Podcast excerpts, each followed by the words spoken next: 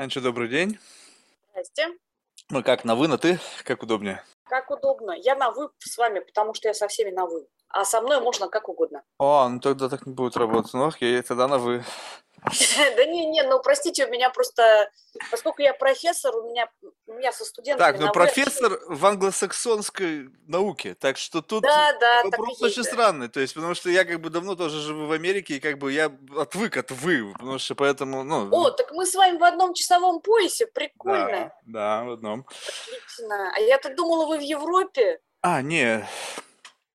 Что ж, а, ну, начнем с поздравлений, с днем рождения, всех благ. О, всех. спасибо. Это, это крайне редкий случай, когда такое сов- совпадение бывает.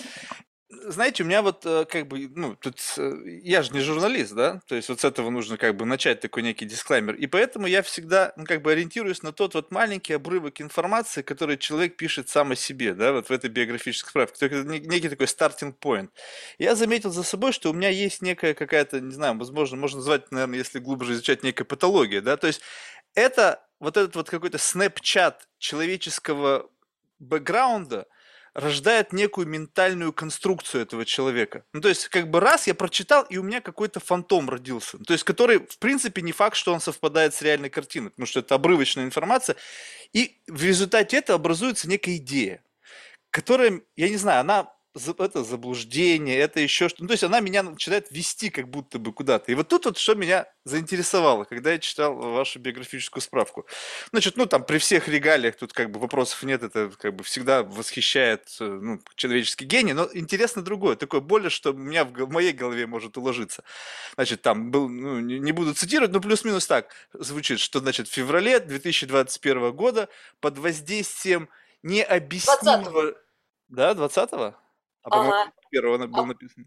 В феврале 21 года. А, написано. это потому что я балбес. Ну, 20 А, Ну окей, ну 20 в феврале 20 года под, под необъяснимым желанием ра- ак- написать что-нибудь, записать видео про ковид, я записала видео.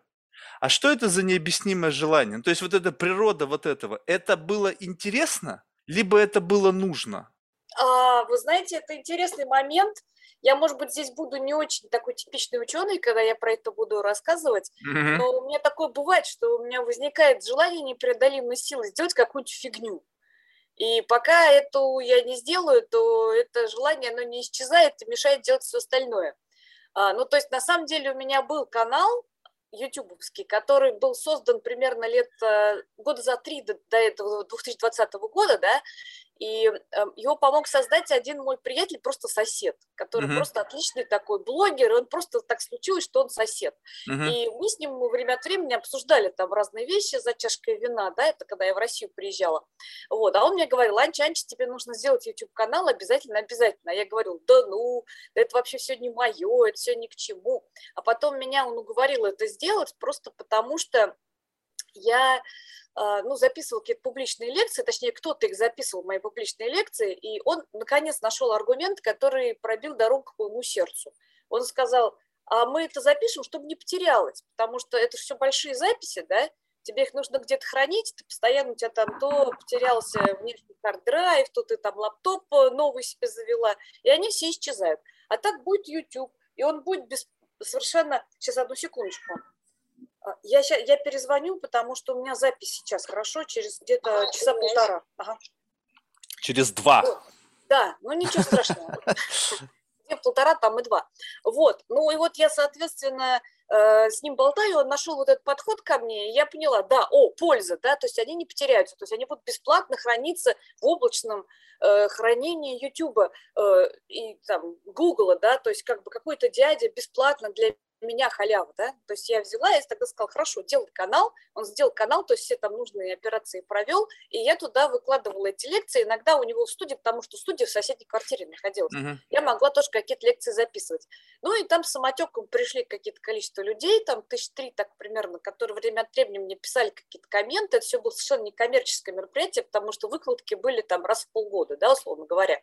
Вот. А потом, когда э, начался этот весь коронавирус, э, я дело в том, что в начале 2020 года, вот буквально 15 февраля, э, нет, это не так все было. 2020 года, значит, в конце декабря 19 перед Новым годом, типа 31 декабря, я услышала первый раз просто Сейчас, одну секундочку, к нам приходят гости. Вот они. Mm-hmm. Ух ты, какой, а!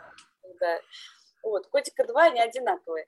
Вот, значит, э, я, соответственно, э, сразу перед э, началом 2020 года, в конце 19 то есть, получается, даже так, услышала просто мельком по радио, по NPR, у нас просто сказали, что вот в Китае это странный вирус, да, и там было сказано слово коронавирус. И я как вирусолог на это сделала такую стойку, да, вот, а потом, соответственно, уже дальше я что-то слушала. То есть вы вирусолог, с этого, ну, как бы, вот, важный момент.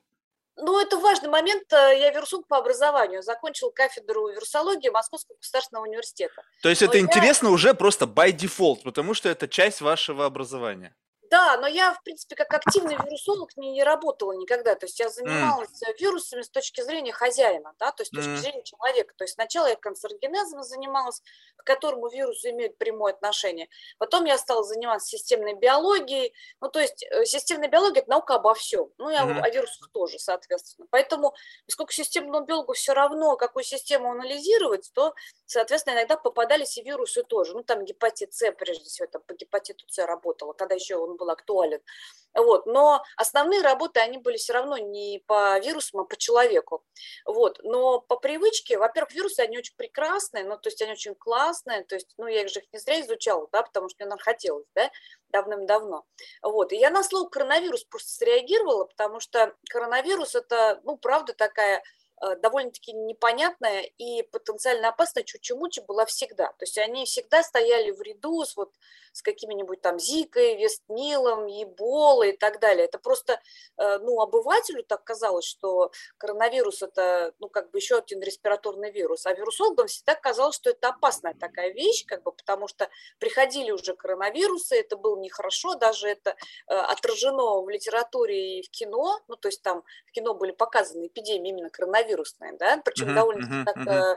неплохо. График. Скажем. Вот.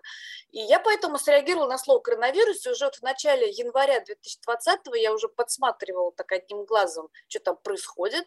И 15 э, января, января 2020 я опять испытала неожиданную такую необходимость что-то сделать, и я закупила маски для своей семьи, маски, респираторы там. Когда еще пока их можно было даже еще и в Китае купить, и их из Китая присылали. То есть я дешевенько прикупила ящичек, значит, респираторов, что-то там еще, а потом, э, соответственно, в конце января э, у меня больше стало этого предчувствия, а потом, соответственно, я написала статью, ну, научную, да, тогда просто началась золотая лихорадка. Тогда ученые... Вот, вот, вот, вот, вот, вот, вот, вот это, да. Э, и как бы, причем я вот, я как сейчас помню, мы, значит, э, с одной той же профессоршей, которая, правда, ближе, она микробиолог, ну, то есть она не вирусолог, но по бактериям, да, а я, соответственно, по всему, да, и мы с ней сидели в кафе, еще совершенно не тронутом никакой пандемии, и, и мы, значит, разговаривали про коронавирус, и такая фраза прозвучала, только я не помню, с моей стороны или с ее, но она сказала, Анча, это золотые времена, и другого коронавируса нам никто не даст. Это нужно сейчас, быстро, как бы, я говорю, да-да-да, быстро-быстро. Вот, и я, значит, стала там какую-то статью писать, там анализ там, к первому там февраля, да, и, и мы даже его подали, этот анализ. Ну, э, этот анализ никогда не был опубликован, потому что просто очень медленно э, вещи обозреваются, да, еще в начале была такая научная культура, когда настоящие вирусологи, эпидемиологи, они э, тоже почувствовали, что это золотое время, да, они вот так вот локти сразу выставили и сказали, что те, кто вот не являются штампованными такими вот вирусологами, у которых 20 лет нет истории писания статьи про коронавирус, вы про коронавирус не пишите, это все наше, идите отсюда. Вот, поэтому эта статья никогда не вышла, она просто слишком долго обозревалась, она там закончила свое обозрение там уже в конце мая 2020 и к этому времени она уже безнадежно устарела. То есть ее совершенно не нужно было печатать. Так что мы ее закопали, ничего страшного в этом нет. У меня потом вышли статьи по коронавирусу другие, уже такие гораздо более годные, хорошие, потому что к этому времени уже стало понятно, что ну, как бы, кто кому не лень, пишет про коронавирус, довольно-таки неплохие вещи, потому что одной узковирусной специализации для того, чтобы понять, что там происходит, недостаточно, и каждый, соответственно, углядывает какой-то небольшой кусочек в этом и потом представляет на всеобщее рассмотрение. Вот, ну, в общем, вот так вот это все происходило. А потом, значит, в конце февраля ну, в феврале вообще мне там очень много вопросов задавали, потому что тут как раз телевидение всякое вышло, да, и телевидение это было абсолютно однообразное. А именно показывали какие-то ужасы из Китая, вот, и сообщали, вот коронавирус идет страшный-страшный, но к нам не придет, потому что мы, типа, загородим наши границы, к нам не придет. Хотя каждому понятно, что куда деваться-то, это же невозможно полностью загородить, да. Ну, то есть все равно ходят корабли, у них есть команды, тут сообщают, какие-то круизы заболели, да, вот такая история. То есть но, но никакой практической информации не было у людей. И очень многих сложилось впечатление такое, что ну, сейчас мы все умрем.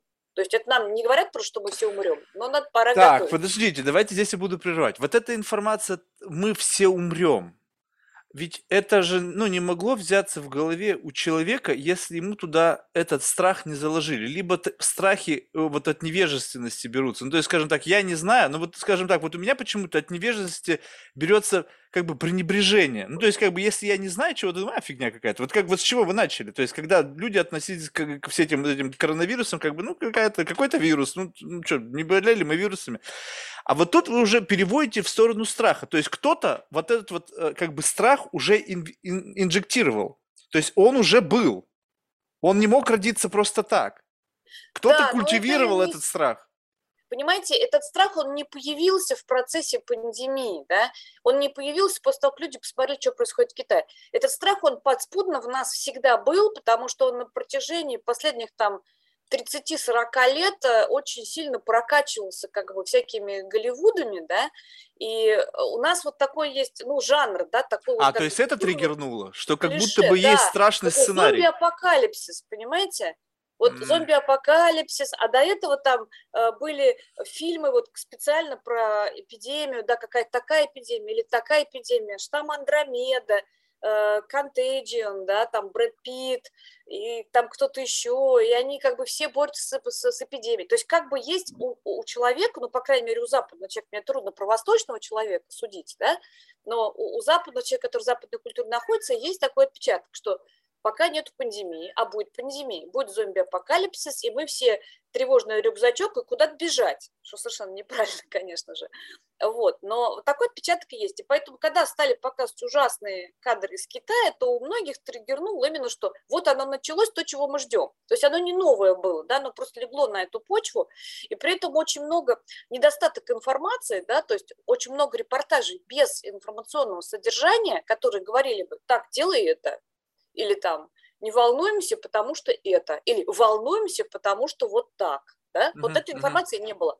И поэтому у нас, естественно, вот этот вот подспудный наш страх, да, какой-то там пандемии, чего-то такого, что нас сейчас выкосит, он, в принципе, так вот развился. Но я хочу сразу сказать, что э, это страх оправданный. То есть нельзя сказать, что он ни на чем не лежит он лежит, потому что, ну, как бы люди животные, у нас большая популяция, я как вот э, системный биолог э, постоянно там вижу какие-то ситуации, которые в природе происходят, там, возрастание численности, коллапс численности, да, в принципе, у людей такое вполне может быть. Ну, то есть так чисто с биологической точки зрения представить себе, что мы не часть природы, мы можем тут на ушах стоять, и это нам пройдет абсолютно бесследно, э, так думать нельзя, да, а нужно думать в колее такой, что Э, пока мы такие умные и хитрые, нам удается уклоняться от того, что нас природа бы, иначе уже давно зарегулировала обратно в ту траншею, в которой мы должны были бы люди сидеть. То есть небольшой численностью, как такой так опекальный хищник с всеядными э, наклонностями, да, что позволяет там меньше давить на окружающую среду, да, но все равно это не бесконечная ниша, но видите, там крупных обезьян там довольно мало в Африке. Ну, то есть как бы они есть, конечно, мы их очень любим и так далее, но никогда численность их не была гигантской ну, потому что природа может вынести только их определенное количество.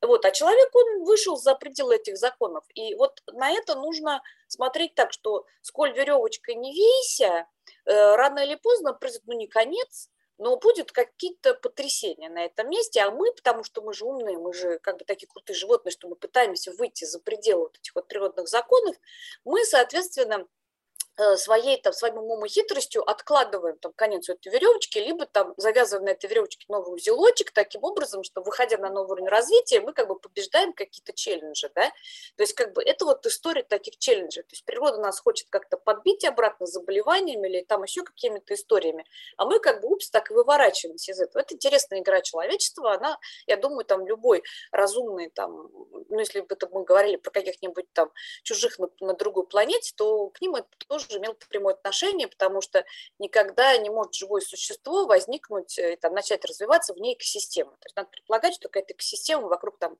любого разумного существа есть, вокруг нас вот есть. Да? То есть, в принципе, вот этот страх, он как бы на каком-то уровне всегда нами осознается.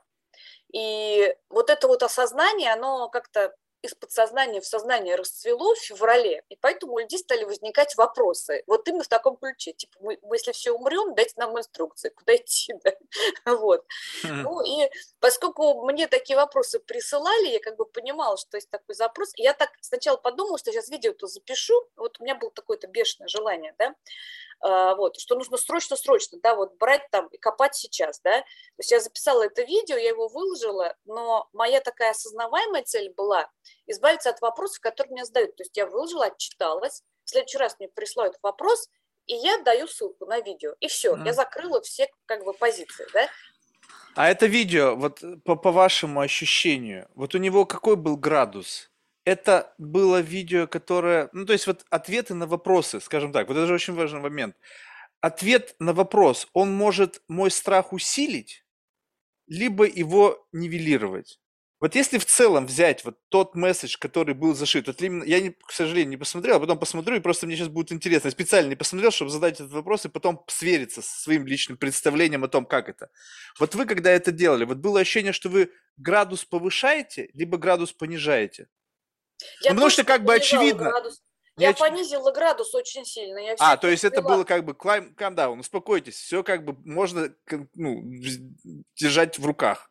Значит, смотрите, я системный биолог, да, Системные биологи, они не работают в одной такой узкой области. Они, ну, то есть у меня есть работа там по человеку, по бактериям, по вирусам, там такая болезнь, такая. У меня даже там NIH, э, когда я гранты писала в NIH, они мне говорят, Анечка, вы в чем специалист? Ну, то есть у меня такие ревью. То есть вот как бы, почему вы подаете грант в рак, а у вас CV там по заболеваниям печени и наоборот? Но потом я этот вопрос решила так, что я просто э, столько статей много напечатала, что я всегда могла выкинуть ненужные и оставить только тематические и все равно пролезала, понимаете?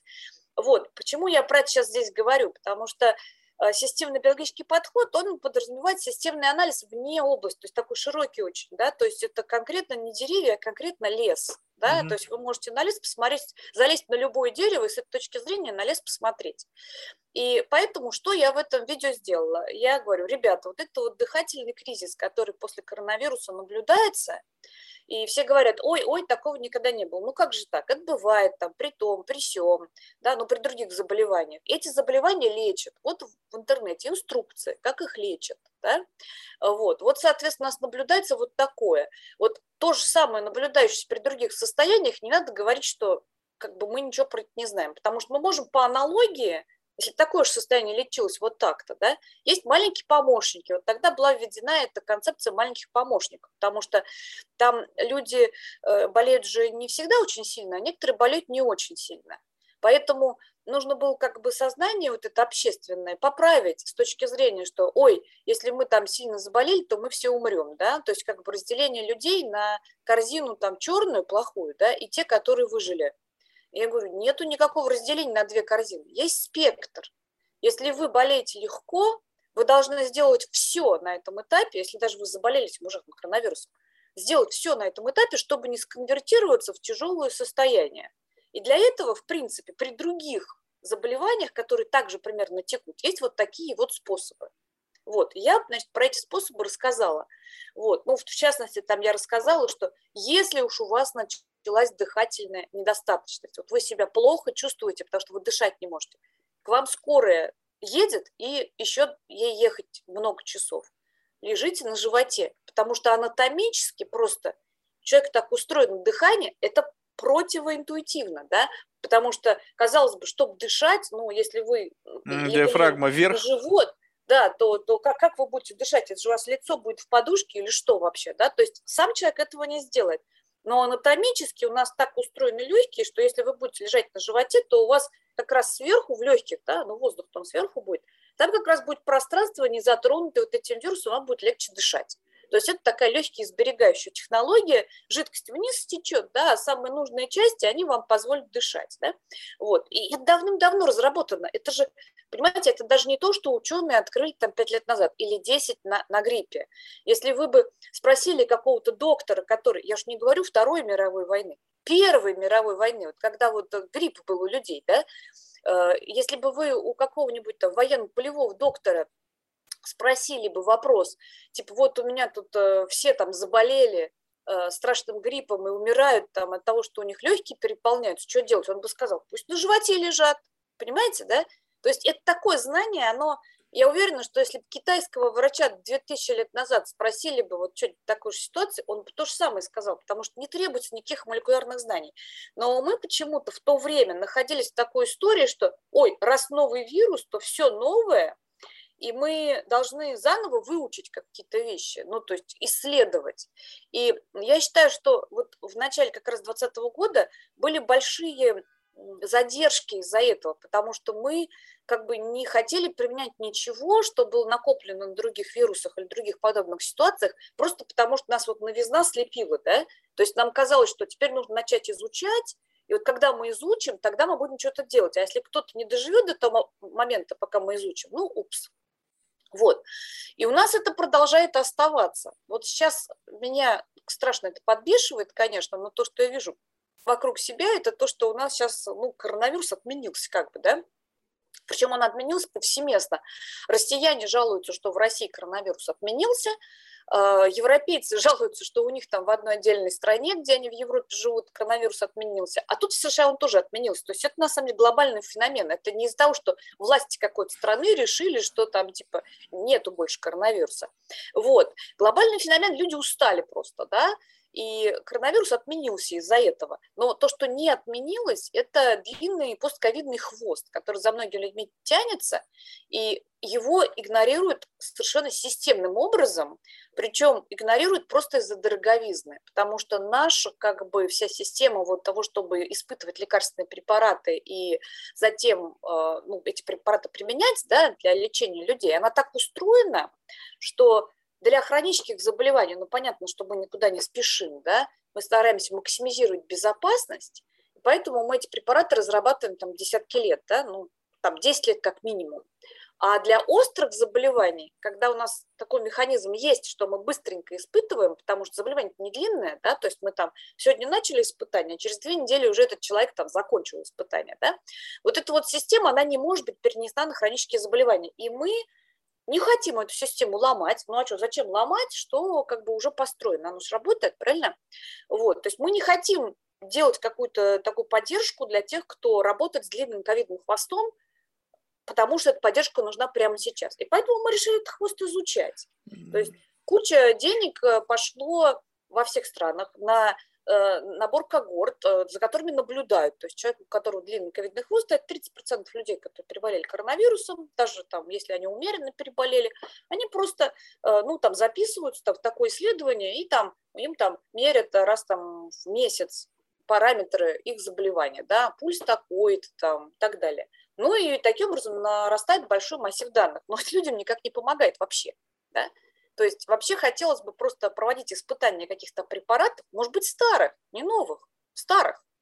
Вот, но те компании, которые создали эти старые препараты, даже если они понимают, что они в принципе могут работать, для них вступить вот в это мероприятие по испытанию на новую нозологию, где нету гарантии, что они реально сработают, но зато может вылезти какая-то побочка, за которую их первую нозологию, по которой они уже получают миллиарды, уже одобрено, да, и это их потопит. Но это просто с точки зрения бизнеса не хороший ход. Вот.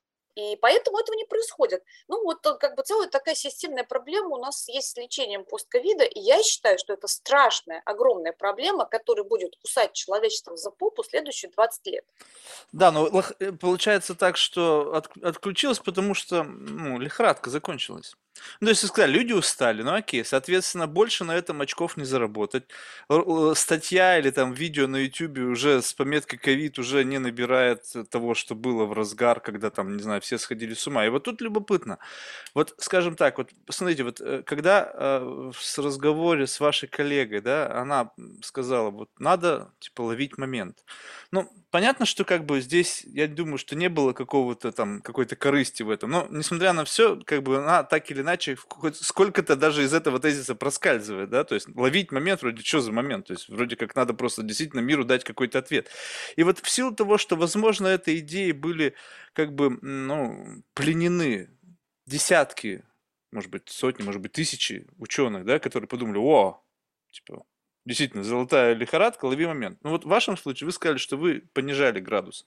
А многие, я думаю, что градус завышали, потому что это как бы, ну, эффективно же. То есть как мне максимально продлить золотую лихорадку?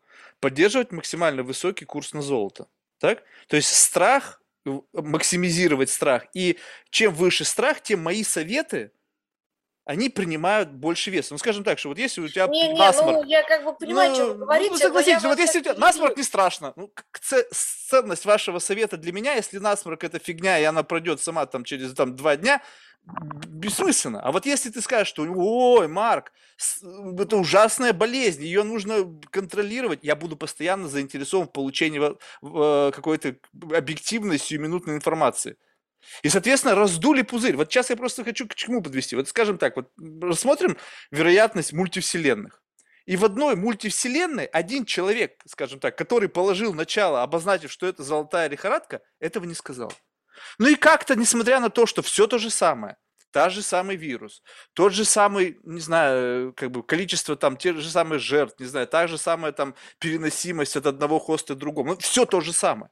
Но почему-то происходили события какие-то другие, не знаю, Супербол был очень какой-нибудь важный. И все внимание было приковано сюда, и медиа каким-то образом не разглядели в этом значимое событие. Ну как-то вот так получилось. И никто не стал вбрасывать вот в этот вот информационную среду, а именно, это же одно дело, я вбросил какой-то там идиот, да, либо профессор. Ну, то есть вес совершенно разный. Я никого не напугаю, ну, скажет какой-то очередной городской сумасшедший. Либо там, а там плеяда преподавателей, ученых, профессоров со всего мира. Вау, вау, вау, вау, вау, вау. Я прям включаю телевизор и думаю, блин, какого фига? Говорят об этом все, даже люди, которые вообще никакого отношения к науке не имеют. Я думаю, что происходит? И вот если бы вот этого не было, скажем так, вот каков был бы итог на настоящий момент времени? Сейчас, смотрите, давайте я вашу прекрасную речь разобью на две части, потому что здесь нужно на две вещи ответить mm-hmm. отдельно. Первое, mm-hmm. когда вы начали говорить, что вот э, если, значит, подбрасывать э, дровишки в костерок, то костерок будет э, дольше гореть. Вот это очень-очень распространенная точка зрения, чисто западная. Почему? Mm-hmm. Потому что на Западе не учили Маркса. Mm-hmm. А Маркс, он же диалектик, понимаете, да? Ну, он не только Маркс был диалектик, просто вместе с Марксом утопили всю остальную диалектику, да, а диалектика, она, ну, на, с двух сторон на вопрос смотрит. Понимаете, не нужно думать про то, что, как бы, это все человеческие процессы, это вирусные процессы. От того, что мы про вирус говорим, разжигая его или принижаем, вирус никак не меняется, понимаете? То есть на это нужно смотреть так, что вот есть кучка дров, вы ее можете быстро сжечь или медленно сжечь. То есть те, кто принижают это, вот принижали этот градус, да, они как бы более медленно жгли дрова, ну, то есть их хватит на более долгое время. А те, кто говорили, о, ужас, ужас и кошмар, они просто хотели этот весь костерок запалить, чтобы он быстро-быстро там огромным столбом поднялся, да, но я имею в виду медийный шум вокруг Ну и под это дело протащить там какие-нибудь запретительные санкции, протащить какие-то исследования, вывести на рынок новые препараты, заработать большие деньги, переизбраться, получить новый долг, ну, в общем, все что угодно. Да, вот это вот кучка людей, которая занималась занималась разжиганием этого костра, да, то есть как бы можно представить себе вот этот вот костер вирусный, да, и с двух сторон на него, с одной стороны дуют, чтобы раздуть, а с другой стороны его притушивают, да. Поверьте мне, команда притушивателей была гораздо более мощная. То есть мы Но просто это всегда видео... так. Да, мы потому просто... что они не, не были так, как бы людей, почему-то страх привлекает больше, чем как бы успокойся, потому что успокойся неинтересно. Успокойся, помните, что ВОЗ Всемирная организация здравоохранения, оно было главное «успокойся» с самого начала. То есть они отреагировали крайне поздно. То есть ВОЗ отреагировал крайне поздно на коронавирус, да, то есть они сделали какие-то предупреждения, да, ну, то есть они, ну, как бы это их правильная информационная функция, они отреагировали на эти предупреждения, то есть они сказали что-то, потом, значит, соответственно, э, главы государств тоже должны были что-то сказать, но это происходило страшно медленно, понимаете, вот эта реакция, она была страшно медленной, она реально началась, это реакция в каждой стране, когда там уже были больные, с которыми было непонятно, что делать. Но вот если мы посмотрим, например, США, которые я ну, лучше всего знаю, потому что я здесь нахожусь, это ни для кого не секрет, я не, не говорю, какие мы тут все плохие, а просто вот так было. Это фактическое описание. Когда у нас начали поступать к нам в США случаи коронавируса, потому что они были завозные, от них закрыться было невозможно. У нас сначала происходило какое-то время как раз борьба ну, администраторов и ученых за то, кто будет контролировать эту пандемию. Да? Ну, то есть у нас сначала не делалось вообще тестов практически. То есть CDC было единственным местом, где делались тесты.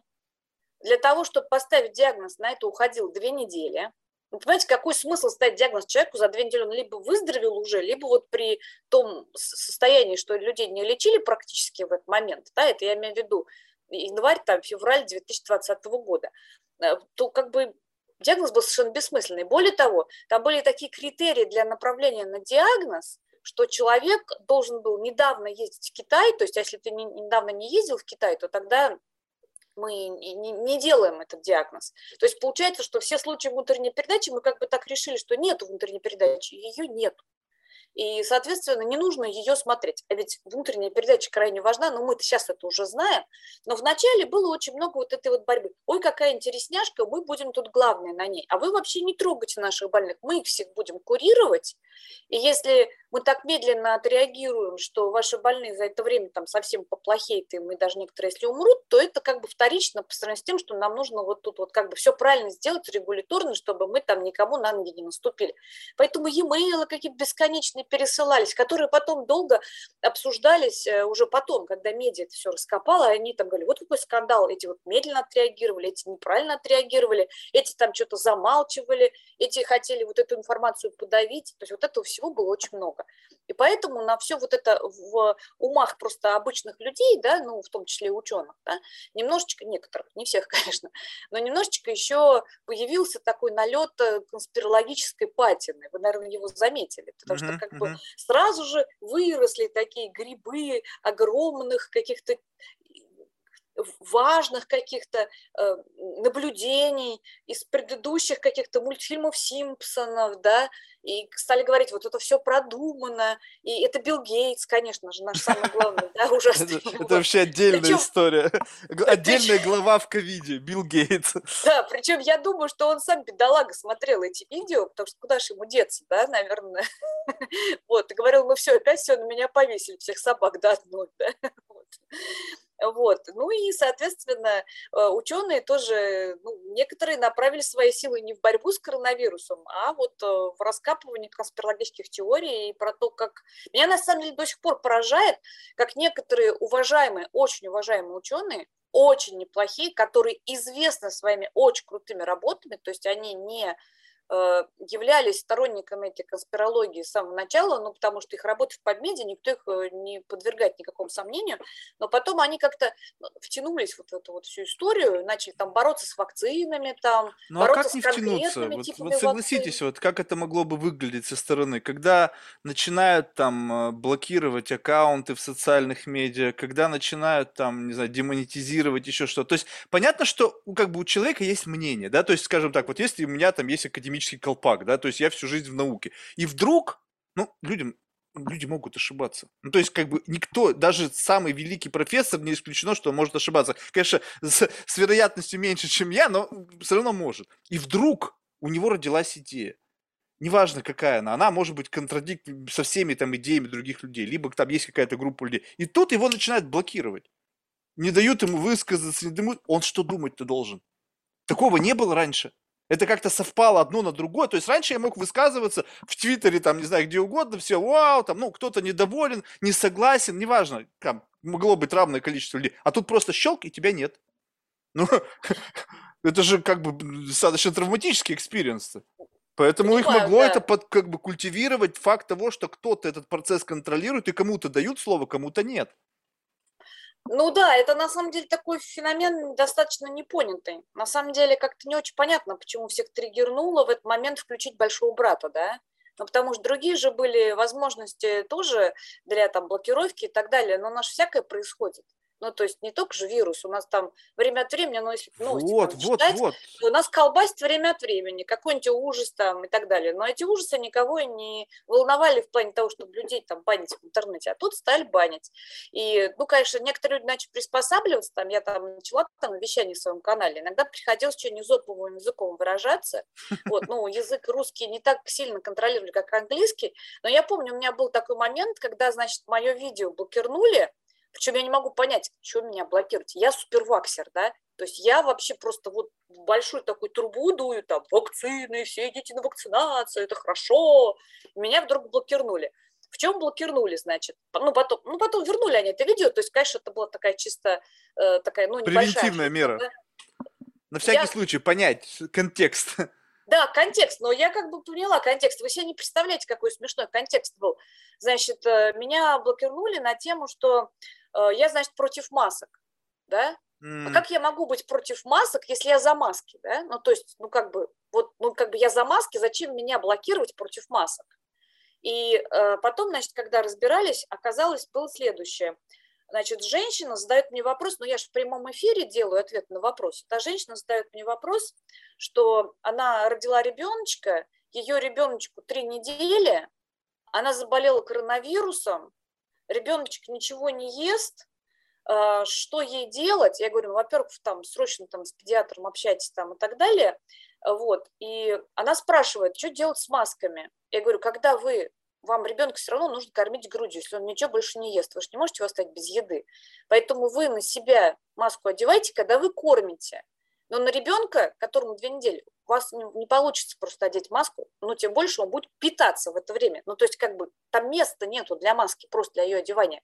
И вот это, вот на это среагировал понимаете, да? То есть, то есть, ну, как бы вот это противоречит логике ну, просто, если вы представьте себе ситуацию ребенка, который кушает грудью, и при этом на нем где-то надета маска на каком-то месте, вы не можете представить себе просто, где бы это могло быть. Вот. И поэтому, конечно, они все это разрешили мне, ну, то есть мои видео обратно вставили, то есть все вернули и так далее. Но я, конечно, у меня, конечно, инфаркт был на этом месте, потому что, представляете, да, мне приходит такое прям, там... Прям так остро на это отреагировали? Запрещено, и вам страйк вашему каналу, и видео ваше удалено, и так далее. Ну, это как... Вот, но потом разобрались. То есть, видите, все-таки есть человеческая составляющая, как ни странно, YouTube тоже. Не, ну это, видимо, потом уже, когда человек включился, то есть сначала робот, он, может, что-то не понял, там изначально попадал какой-то сигнал, а потом человек разобрался. А вот если посмотреть на эту ситуацию уже как бы вот ретроспективно, скажем так, вот все-таки вопрос с масками, я честно скажу, то есть у меня, ну то есть меня вообще, мое мнение, как бы здесь вообще не нужно учить, потому что у меня нет царя в голове. То есть у меня проблема с детства. Если мне говорили белое, я всегда делал черное. Ну, то есть это как бы проблема моя личная, и здесь не нужно учитывать мое мнение. Но в целом, когда я смотрю на, вот, ну, я ходил везде в этот момент, да, то есть, несмотря на то, что там было много закрыто, я просто, ну, было любопытно, как это происходит, смотреть на людей, на их страх, ну, то есть, у меня свои какие-то тараканы. Но вот идет человек, вот у него тут сплошные дыры, ну, тут маска на носу дыры, здесь дыры, все там судорожно рвут, о, там маски, маски, маски. Я смотрю на это и думаю, ну, сам в маске, понятно, потому что, как бы, иначе тебя заклюют, блин. Вот, но не потому, что как бы вот я осмыслял значимость этого элемента. Потому что я сам на себя смотрю в маске и говорю, Марк, что ты делаешь? Ну, то есть у тебя кругом везде дыры. Там прилегание, ну, какое-то очень примитивное. Вирус намного меньше, чем все, что можно себе представить с точки зрения там этих межволоконного пространства, там размеры. Ну, в общем, вот это все как бы пытаясь рационализировать. Понятно, что очень поверхностно, ничего не зная, возможно, заблуждаясь на 99%. Но в целом, вот просто как человек, не знающий, рационально. Я смотрю, человек идет, ну, на нем маска, да, или в этот шилд, этот как-то щиток, тут все. И говорю, от чего это спасает? Давайте Почему за это столько было да, вот прямо бойни? Объясню. Наша ошибка, ну как вот э, ученых, там, популяризаторов, но это в основном была ошибка администраторов, но вынужденные, у них других вариантов не было. То, что вот ровно то, о чем вы говорите, оно до людей не было донесено. Но mm почему оно не было донесено? Очень простая причина. У нас тогда не было этих респираторов. Вот эти КН-95 их не было. Если вы попробовали бы купить в США в этот момент, то вы бы ну, не смогли бы этого сделать. И я, конечно, пользовалась КН-95 респиратором ИН-95 с самого начала пандемии, я им пользуюсь до сих пор. Но это было связано с тем, что я купила ящик этих респираторов 15 э, января 2020 года. Да? Большинство людей у нас не, не сделало этого. Да? Вот. И надо было людям дать хотя бы что-то. То есть вы совершенно правильно говорите, что маска, в которой дыры, вот эта медицинская маска, она ни о чем. У нас в то время была борьба между FDA и там, ну, какими-то разумными людьми, которые на этот вопрос высказывались, которая заключалась в следующем. У нас есть стандарт. Но вот, понимаете, общество не может отказаться от регуляторных стандартов. Регуляторные стандарты – вообще хорошая вещь. Ну, они должны быть. И если мы один раз стандарт сделали, то просто так взять, вот так отменить стандарт, потому что у нас изменились условия, очень долго система стоит и думает, а нужно ли это отменять, потому что мы разрушим хороший стандарт, который уже там 50 лет ему давности или там 70, да, а эти условия закончатся, да, и как мы тогда заново будем этот стандарт восстанавливать, понимаете? И у нас был стандарт медицинской маски. Этот стандарт, он описан просто словами. Например, медицинская маска – это вот эта вот тряпочка, да, у которой есть ни в коем случае не на уши надевалки, а завязочки – это страшно неудобно, кстати, если кто пытался завязочками пользоваться. Она, вот эта вот маска с завязочками по своей тактической характеристикам никак не отличается ну, от такой, которая на уши завязывается. Но в стандарте прописано просто задние завязки. Все. Все остальное является подделками. И у нас вышло огромное количество материалов, и в том числе официальных, которые говорили, вот это список настоящих масок, а это список подделок. Но человек не может понять, что подделка она такая же хорошая, как и сама маска, да, которая официально проштампована. Потому что она стоит там в 10 раз дешевле там, или там в 3, да, она такая же хорошая. И если ваша задача спастись, то совершенно все равно, чем пользоваться. Потому что официальный месседж был такой, что вот этим пользоваться нужно. А Какая-то штука на лице должна быть. Вот такой официальный штука, месседж да, был. Да, но какая-то штука на лице должна быть, этот месседж появился не сразу. Да? А сначала было вот голубенькие суда, зелененькие суда. Да? Вот. Это людей запутало. Потом После этого появился месседж, ну, поскольку коронавирус просто очень много стало, месседж изменился. Он сказал, что все что угодно вешайте на лицо. И мы разрешаем продавать как бы масочки со звездочками, с полосочками, там, с цветочками, они тоже годятся. Это разрыв просто, да, то есть мы сначала два месяца людям говорили про то, что важно вот это, а не это, а потом любое годится, а потом пошли вот эти вот э, расфасовки на респираторы, маски, на плотность прилегания, статьи научные по этому вопросу писались, это людей страшно запутало, всех просто полностью запутало. Могу понять, но правда жизни заключается в следующем. Когда у нас был первая волна коронавируса, он на самом деле был не такой, как омикрон, не такой, как дельта. У него распространяемость была все же ниже. То есть, как мы сейчас уже знаем, то, что нас тогда пугало, это было, в общем-то, ничего. Вот. И на той волне, правда, если вы носили щиток даже, это снижало вашу возможность заразиться. Если как? вы носили медицинскую... Да, да, то есть вот то, что у меня тут 10 сантиметров до лица, и я дышу спокойно, то есть только, это только какие-то капли, которые сели вот на этом щите? В то время это не про дельту, не про микрон, но вот в первую вот эту волну это было важно. Вот, mm. знаете, э, было даже там посчитано, например, это прям вот научные данные, такая статья есть, прям вышла, что вот в эту первую волну, если вот вы носите просто очучки стеклянные, ну, как вы или я, да, вот, то это снижало возможность заразиться. То есть даже если у вас не закрытая морда, а, то ну это, но, но, было хорошо. А, Они вот, там несколько процентов добавляли. Вот, вот это вот, вот это вот, кстати, очень любопытно. Вы как вот системный биолог. Вот здесь вот давайте сейчас рассмотрим это с точки зрения цифр, как это звучит, и с точки зрения common sense. Я сейчас с вами соглашусь, что если мы возьмем и сделаем исследование, что количество попадания там в нос, если есть щит и нету щита, но ведь вопрос в том, что мы сейчас говорим о том, что если там 50 или там даже 80% осело на щите, а 20% попало в нос, сколько достаточно для того, чтобы человек заболел? Если достаточно 1% всего от общего объема попадания, то 100 или 20 погоды вообще не принципиально никакой не делает. Ну, то есть вот как бы вот научное исследование докажет. То есть можно написать статью, в результате исследований мы выявили, что защ... даже очки способны сократить попадание вот на вот те рецепты там на слизистую вируса на какое-то количество процентов. Верно, никто не поспорит. Вопрос с точки зрения common sense.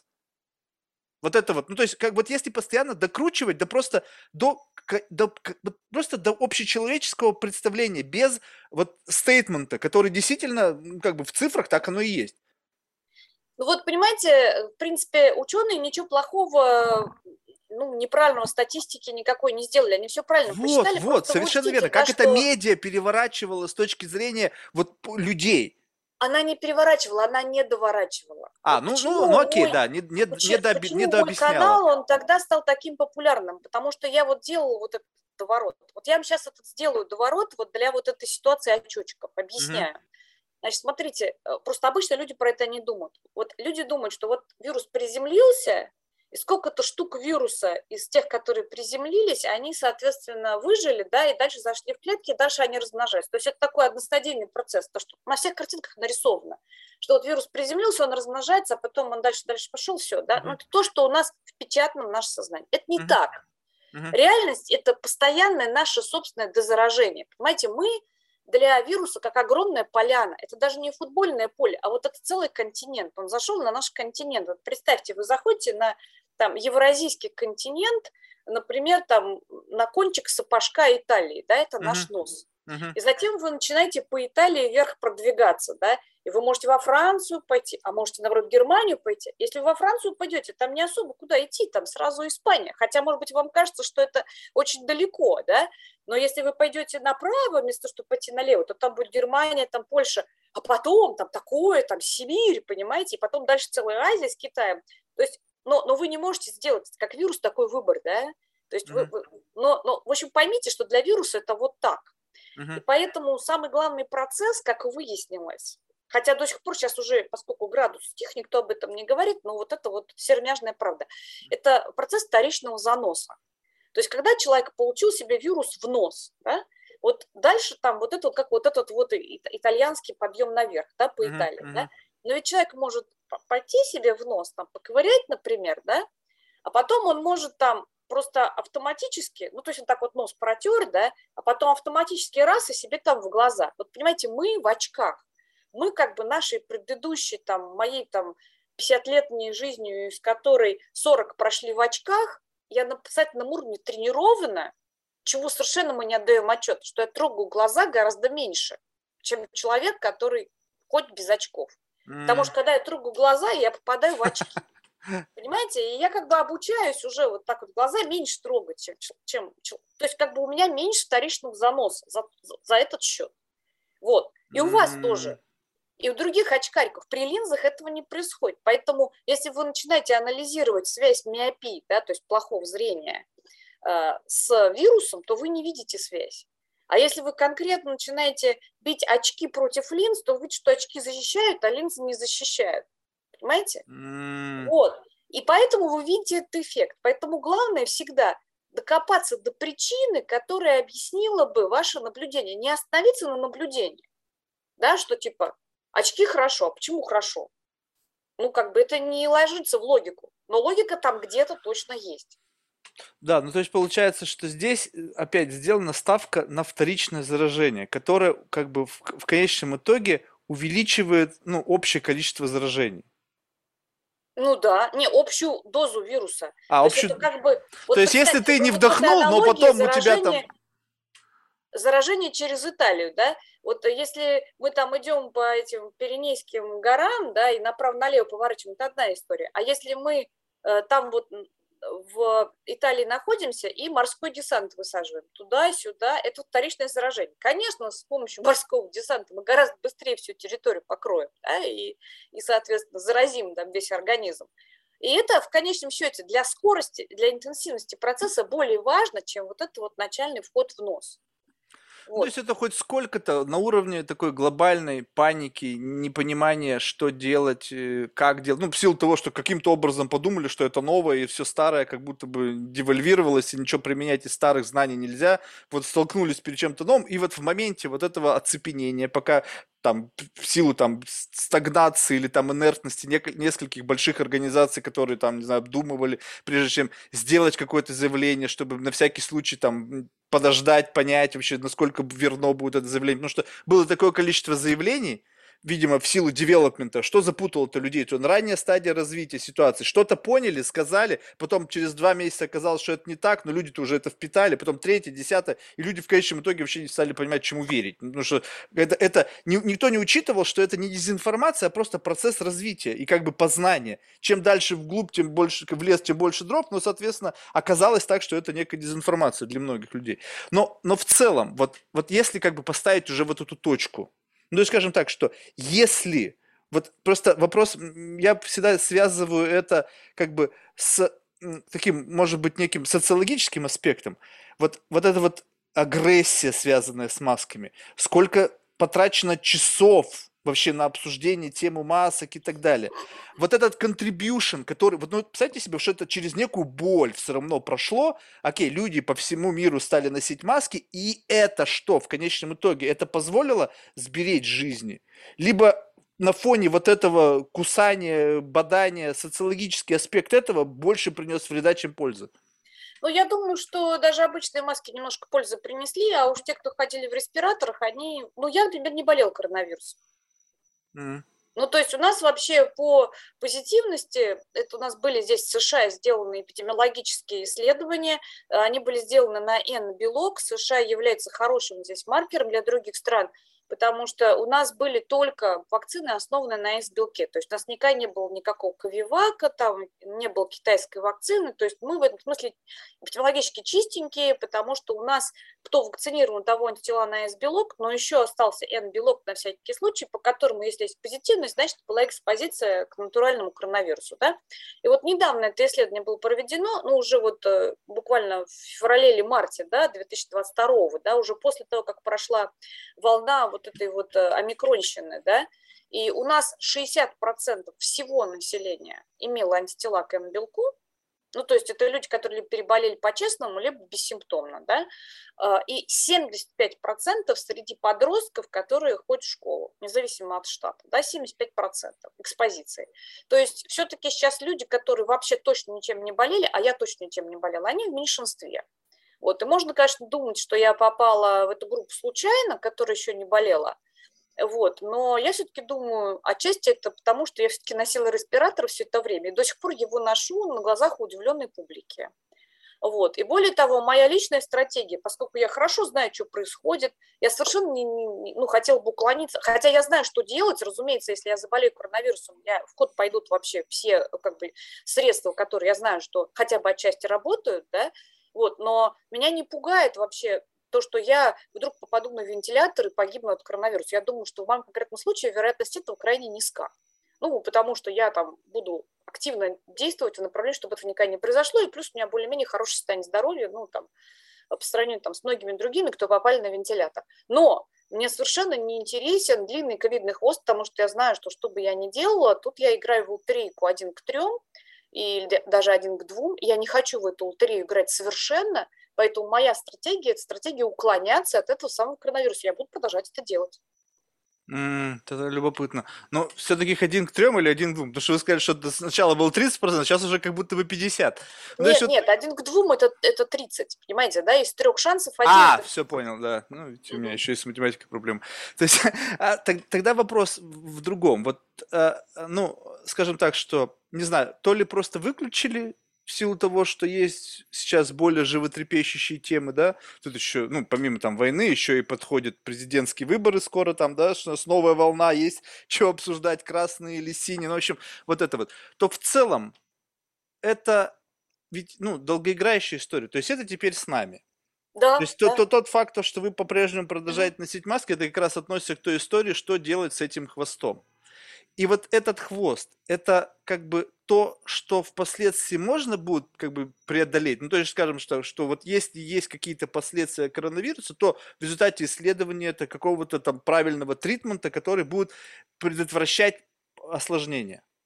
либо это тоже факт, который, ну, как бы, ну, вот есть факт ковида и есть факт этого хвоста. И ты в зависимости от того, к какой категории ты относишься из этих трех людей, ну, с такой-то вероятностью получишь эти осложнения. А, понимаете, в чем дело? Вот пока мы предотвратить хвост не можем и лечить мы его не можем. У нас есть э, представление о том, что можно сделать, чтобы это там уменьшить, но это на уровне отдельного человека. У нас просто только врачей не напасешься, которые бы всех этих отдельных людей лечили, учитывая, что многие из них тоже врачи. Да? Uh-huh. Вот. И проблема заключается не в этом. Проблема заключается в том, что у нас сейчас, как у человечества, вообще, кроме Китая, может быть, очень страусиная позиция в плане вот этого длинного ковидного хвоста. То есть у нас такое есть подспудное отрицание, да, вот отрицание, то есть как бы этого нету.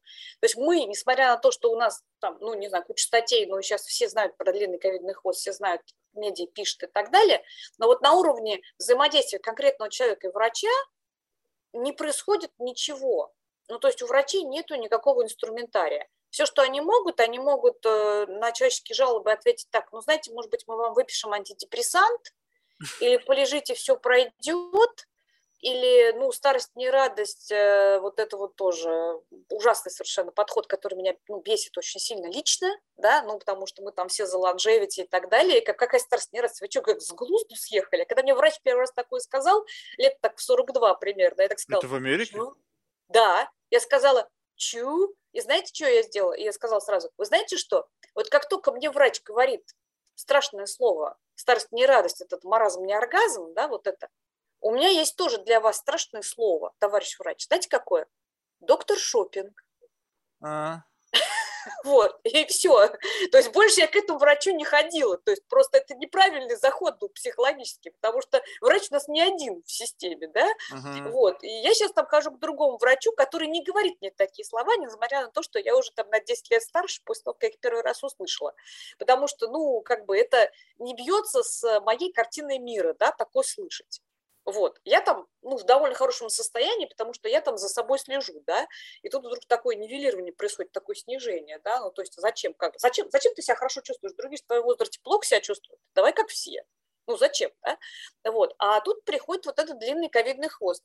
И э, у нас нету никакого спасения, и более того, врачи никак не поощряются за то, что они с этим борются. Они просто перенаправляют к специалистам. Чаще всего специалистом является кардиолог, который может сделать там их кардиограмму, да, ничего не найти, сказать, у вас все нормально, и следующая станция является там психиатр, сейчас эта дорожка уже значительно спрямлена у нас, и всегда в США, в принципе, раздавали антидепрессанты пригоршнями, то есть это до коронавируса было, если кто хочет mm-hmm. антидепрессант получить, прям вот сразу и получает. У меня, знаете, вот одна вещь, я сейчас смешную расскажу, меня поразила – я просто в рамках как бы своего собственного здравоохранения перешла, ну, поскольку моя страховка, она покрывает врача, где бы он ни сидел, просто я живу на границе Мэриленда и Вирджинии, да, uh-huh, uh-huh. и я живу в Вирджинии, но я перешла к врачу, который в Мэриленде сидит, да, и могла поэтому немножко сравнить вот регуляторную культуру, но все-таки немножко вещи отличаются, то есть есть такие специфические мэрилендские вещи, и меня поразило просто вот прям вот прям в лоб поразило. Это еще до коронавируса было. Прихожу такая в офис врача, и мне, значит, медсестра, ну, которая изначально э, там меряет там вес и рост, да, она мне вот так вот сует, ничего не говоря, ни одного слова, так вот сует такую заламинированную таблицу передо мной, и так вот такой указкой в эту таблицу тыкать, чтобы я посмотрела куда-то туда. Я такая, не могу понять, что, ну, зачем это. Смотрю такая. И там написано, чувствую на этой таблице. Это первая вещь, которая в офисе врача происходит. Понимаете, раньше, чем мне вес померили. Чувствую ли я, ну, там как-то был сформулирован, смысл такой, что у меня прям страшная депрессия, и я прям не хочу ничего делать. А вторая, возникает ли у меня мысли покончить самоубийством, да?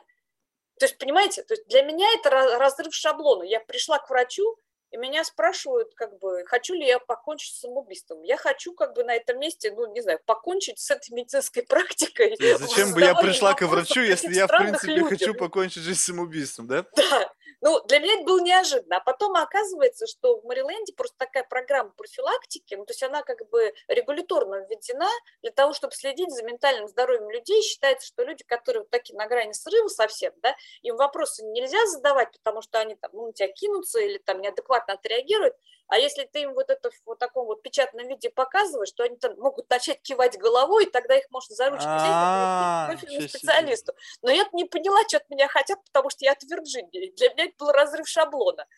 Вот, Ну, есть, ну еще и плюс у вас российский бэкграунд, то есть мы же люди-то закаленные, то есть когда он такой показывает, какого фига, что вообще происходит? Да, да, да, да, да, да. Вот, ну, то есть, видите, есть это, есть э, разница культур такая. Ну вот Вот, это, кстати, но тоже очень же интересно, в том плане, что вот неспроста, ну помимо всего прочего, да, неизвестно, когда эта программа там началась, да, но вот сам факт того, что, я опять же не знаю, то есть вот кому верить, да, то есть есть некая статистика, что в период вот этих локдаунов, там, коронавируса, что количество самоубийств там как-то возросло, там, не знаю, там, насколько эти данные можно верить, да, но просто, с другой стороны, у меня основания не верить им тоже нет, ну то есть как-то это же можно, наверное, проверить, так просто на бум заявлять. И вот тут тоже, то есть как бы вот, вот совокупно, вот если посмотреть на эту ситуацию с позиции как бы работы над ошибками и некое создание некого сценария, а что если это произойдет снова? Ну, скажем так, вот, не хотелось бы, чтобы это произошло, но вот представим себе, что там в перспективе там скольки-то лет возник какой-то подобный сценарий, какой-то вирус, плюс-минус такой же, и вот опять пошло то же самое. Сейчас, учитывая опыт прошлых ошибок, будет более какой-то взвешенный подход к этому? Будет ли локдаун?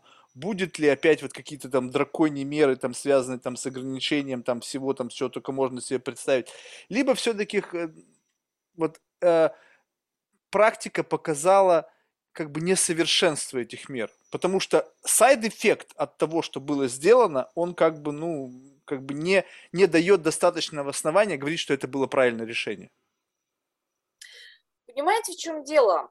А, Вот сейчас такой интересный как раз момент, мы с вами разговариваем, это июнь да, 2022 года, да, и у меня пока нету четкого ответа на этот вопрос, но он немножко стал чуть-чуть более четкий за последние недели, то есть он начал прорисовываться буквально. Мгм. Это вот какой вопрос. Дело в том, что последние два месяца у нас человечество ставило страшно важный эксперимент, на который никто почти не обратил внимания как на эксперимент. Просто вот этот омикрон, который сейчас у нас в популяциях, да, он страшно заразный. Мгм. И он пришел в популяцию Китая, который отгораживался от вируса, то есть он как пришел на новенького, да, то есть там как бы еще наибольший эффект от этого микрона был бы ужасный. И Китай начал ставить на своем населении мегаэксперименты, результаты которых для нас страшно важны. А именно, если вот, э, ну там, Китай как модель человечества, да, такая дисциплинированная причем модель. Это ведь одна из самых дисциплинированных частей человечества. Что Китай делает, мы не можем себе представить, что мы то же самое здесь можем сделать, да, то есть мы как бы, мы даже и начинать не будем, потому что мы знаем, что не получится, да, вот, а Китай очень дисциплинированная часть человечества, и поэтому эксперимент такой. Вот если человечество вот путем осознания вот проблемы бросит все ресурсы на преодоление вот этой проблемы, перед, поставленной перед нами природой, может ли человечество победить? Мгм. Понимаете, да? То есть это крайне важный эксперимент, который Китай ставит. А никто внимания не обращает. Все просто говорят, вот Китай локдаун, Китай локдаун. Это- Это важно, понимаете? Потому что если ответ нет, не может, да, то есть Китай не справился. Это значит, что все, что мы можем делать, это затормаживать процесс. Да, то есть если реально страшно плохая фигня какая-то придет, ну там, не знаю, полный зомбоапокалипсис, да, вот, то все, что мы можем делать, это мы можем вот это вот, э, то, что мы называли flattening the curve, да, то есть как Мгм. бы при- при- придавливать кривую, чтобы, соответственно, у нас еще какое-то время система как-то ехала, да, вот. А если Китай говорит, что да, может, да, в своем эксперименте, то тогда нам нужно думать, как нам дисциплинироваться таким образом, чтобы мы могли все-таки это сделать. То есть как нам, ну, то есть представляете, да, это три, два потенциально абсолютно разных пути, да? Первое – это включать большого брата по всему земному шару на, на, на полный объем, а второе – это типа так идти, так сказать, э, э, по, этому пути, идти по этому пути и продвигаться, ну, так сказать, в нехорошем направлении, но медленнее, чем природа нас сама продвигала бы. Понимаете, да, какая разница? Это прям вот оба неприятных пути, да, но это важная развилка. И Китай ставит эксперимент, чтобы сказать нам, какой путь более разумный. Я вас, я, как бы оба сценария для меня, вот если как бы, ну, попытаться выключить какую-то там раздолбайства, да, они оба выглядят как бы рациональными, да. То есть, с одной стороны, действительно, ну, как бы если есть возможность решить все, и как бы это действительно будет работать, и для этого просто нужно волевое решение, да, то есть вот мы решили и сделали. Вот. С другой стороны, когда вопрос в том, что как бы мы это не сделали, и как бы, ну, будь что будет, да, ну, то есть как бы мы, в общем-то, в природе такая штука, что, в принципе, как бы, естественный отбор, да, жалко, но как бы как-то мы из этого ситуации, возможно, выйдем, да, то есть не всех зомби съедят, да, в общем, или там подавятся, начнут массово давиться, и сами же они отомрут. Ну, в общем, неважно как. Но вот с другой стороны, вот что меня беспокоит, что вопрос, а, скажем так, что мы живем как бы, ну, в зазеркалье, ну, то есть, как бы, я не могу быть уверен в том, что то, что мне показывают, является действительностью. Ну, скажем так, представим себе, вы говорите, там, Китай дисциплинированный. Окей. Дисциплинированный, а можно сказать более честно и прямолинейно. Они запуганы. Они боятся, и они, как послушный, там, не знаю, за, затерроризированный ребенок, делает все, что... Сказать, какой у тебя послушный, там, не знаю, сын да, вот он такой вот. На самом деле там просто какое-то такое невероятное насилие. И просто в страхе перед этим насилием, там, ментальным, физическим, человек ведет себя так, как просто ему скажут. И вот, вот, в, вот в такой вот среде, когда вот есть вот такое отношение к тоталитарному, там, не знаю, управлению, что-то сказано будет следующее. Мы за счет этих действий победили не факт, что победили. Ну, то есть, как бы, где, где данные? То есть, что, данные скрывать не умеют или что? Ну, в общем, как бы все, это же данные, это та информация, которая поступила через подконтрольные мне источники информации тебе, как конечному потребителю. Если я контролирую полностью environment информационный, если я контролирую полностью контекст, то я могу создать любой эксперимент. Теперь и, и мы на него смотрим. Мы смотрим на страну, где там-то вообще зазеркалье то, что до нас доносится, это вообще может быть исключительно сгенерирован для нас месседж, ну, как бы для, для внутреннего рынка и для экспорта. И мы смотрим на вот на это. И они говорят, о, у них сработало, давайте у нас так же делать. Окей, хорошо, если, в принципе, как бы это сработало каким-то образом. Мне другое больше беспокоит, что э, это наделяет определенную группу людей невероятной властью. Ну, то есть во имя как бы общего блага, во имя как бы сохранения, там, не знаю, популяции, еще чего-то, кто-то берет мне право говорить, что я должен делать. Как бы не, уже не на уровне закона, да, не приступая закон, а берут и говорят, так, Марк, ты должен там три месяца сидеть дома. Потому что что? Потому что ты можешь заболеть. Ну окей, это мое дело. Но они говорят дальше. Нет, Марк, наплевать, что ты заболеешь. Даже если ты заболеешь, ты можешь заразить какого-то другого человека. И вот мы как бы вот за это беспокоимся. То есть на тебя, в принципе, мне наплевать. Ты там здоровый, как бы ты там, если заболеешь, ну как бы это твой выбор. Но то, что ты можешь заразить кого-то, и тут начинает на меня давить. Давить с какой-то общественной ответственностью за судьбы других неизвестных мне людей. Блин, ну вот это все как бы немножечко как бы перекос. То есть это уже как бы, ну вот на мой взгляд, я понимаю, вот in a big picture, возможно, это выглядит очень правильно. Но с точки зрения меня, вот я вот живу так, вот я же не думаю, что сейчас кто-то обо мне думает. Ну вот я вот не живу в такой как бы иллюзии. Я думаю, я живу в иллюзии, где все, в принципе, на меня наплевать. Ну, как бы, по большому счету. Вообще, если меня не будет, жизнь, ну, как бы, да, есть там небольшая кучка родственников, которые, наверное, могут там расстроиться. Но в целом. И вот это же наш нормальный mindset. А тут вдруг каждый вдруг ответственный за каждого. И вот на эту штуку начинает давить, ограничивая мою свободу. Блин, ну если мне наплевать, я идиот. Я не понимаю значимости этого. Я пошел, заболел, умер. Блин, это моя проблема. И так всю жизнь было. А сейчас почему-то это стало по-другому. И вот этот как Марк, бы эксперимент, он начинает я, давить. Я понимаю, да, это, конечно, мне тоже неприятно. Мне тоже неприятно, если бы мне бы откусили голову. Но а, дело в том, что Ситуация устроена следующим образом. Вот забудем про там про Китай, про наши законы, вообще все. Вот просто вообще про цивилизацию забудем. У нас есть две вещи, потому что человек это э, часть природы, да. У нас mm-hmm. вообще вот как работает селекция. Она совершенно никак не привязана к одному конкретному организму вообще. Для конкретного организма это вопрос удачи, а вопрос удачи он э, определяется рисками, да, то есть mm-hmm. вот э, соотношение рисков тех или иных факторов. И для людей с разными генотипами, поэтому все такие разные, да, э, у нас есть э, э, предпочтения тех или иных рисков. Сами предпочтения внутренние и также предпочтения внешние. Представьте, появляется какой-то хищник, который ест всех, у кого длинные волосы. У кого короткие волосы, их вообще, если нет, не ест. Да? Угу. Такой вот хищник. Ну вот никогда не было такого способа отбора в популяции. Но если у кого есть на, на плечах голова, там, в ней мозг, то нужно быстренько побриться на лысо, да?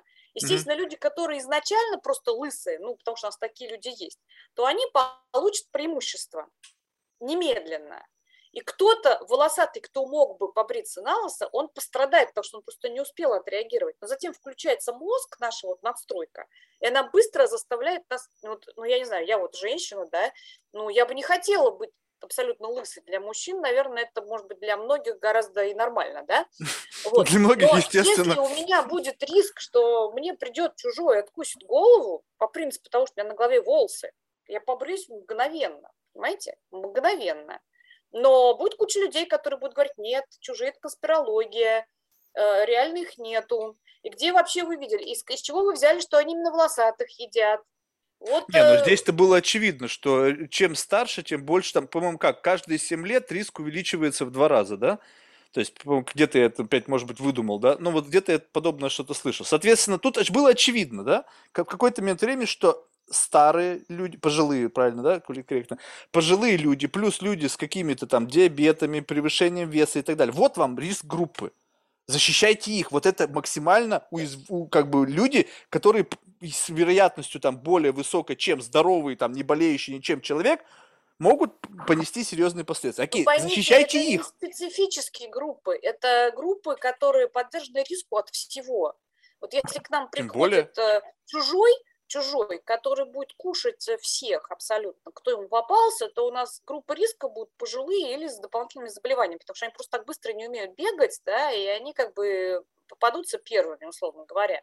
Вот, поэтому, ну, это, когда такой, такая информация доносится до населения, да, что вот группа риска, пожилые и так далее, то, ну, как бы тут, тут нету месседжа реально, потому что люди как обязательно понимают, что пожилые группа риска. Но ну, не нужно забывать и следующее, что пожилые, они, поскольку под риском от всего, один из главных защищающих факторов этих пожилых людей – это их социальное окружение. И, как вы помните, что было у нас в домах престарелых, люди, которые оказались без контакта, они там поумирали, ну, и они вообще не понимали, что происходит, нас совершенно не обратили на это внимание, там вообще-то происходил ужас и кошмар, да. Вот, и, и до сих пор, я, я, я уверена, что эта индустрия, она будет находиться в большом загоне, там они все там, ну, там, многие из них там обанкротятся, потому что люди внезапно поняли, вот это следующее поколение, которое должно было поступить в эти дома престарелых, они на э, вот текущей ситуации они выучили, что если вдруг вот такое что-то произойдет, то, то, то просто ну, никто о них не позаботится. То есть в эту ловушку нельзя вступать. Да? Это mm-hmm. такая коробочка, внутри нее сыр наложен, но, но нельзя, она закрывается. Вот, поэтому я думаю, что у нас возникнет, ну, по крайней мере, в западном обществе, там, в США и в Европе возникнет как бы э, отток людей вот из этой вот системы. То есть она перестанет функционировать, а что будет функционировать, мы не знаем реально. То есть, может быть, молодые люди будут больше забирать, к нам котики опять пришли, вот. А, молодые люди будут больше забирать, так сказать, э, к себе пожилых, а может быть там, не знаю, эвтаназия будет развиваться, понимаете? То есть мы так предсказать не можем, но точно от этой модели, которая сейчас есть, будет э, отходить, отходить человечество. Вот, но э, вы такой важный вопрос подняли. Вы как бы вот мы про селекцию начали говорить, да? То есть что селекция вообще вот в человеческих популяциях осуществляется на тех же самых принципах, что она осуществляется в природе. То есть просто селектируются генотипы внутри популяции.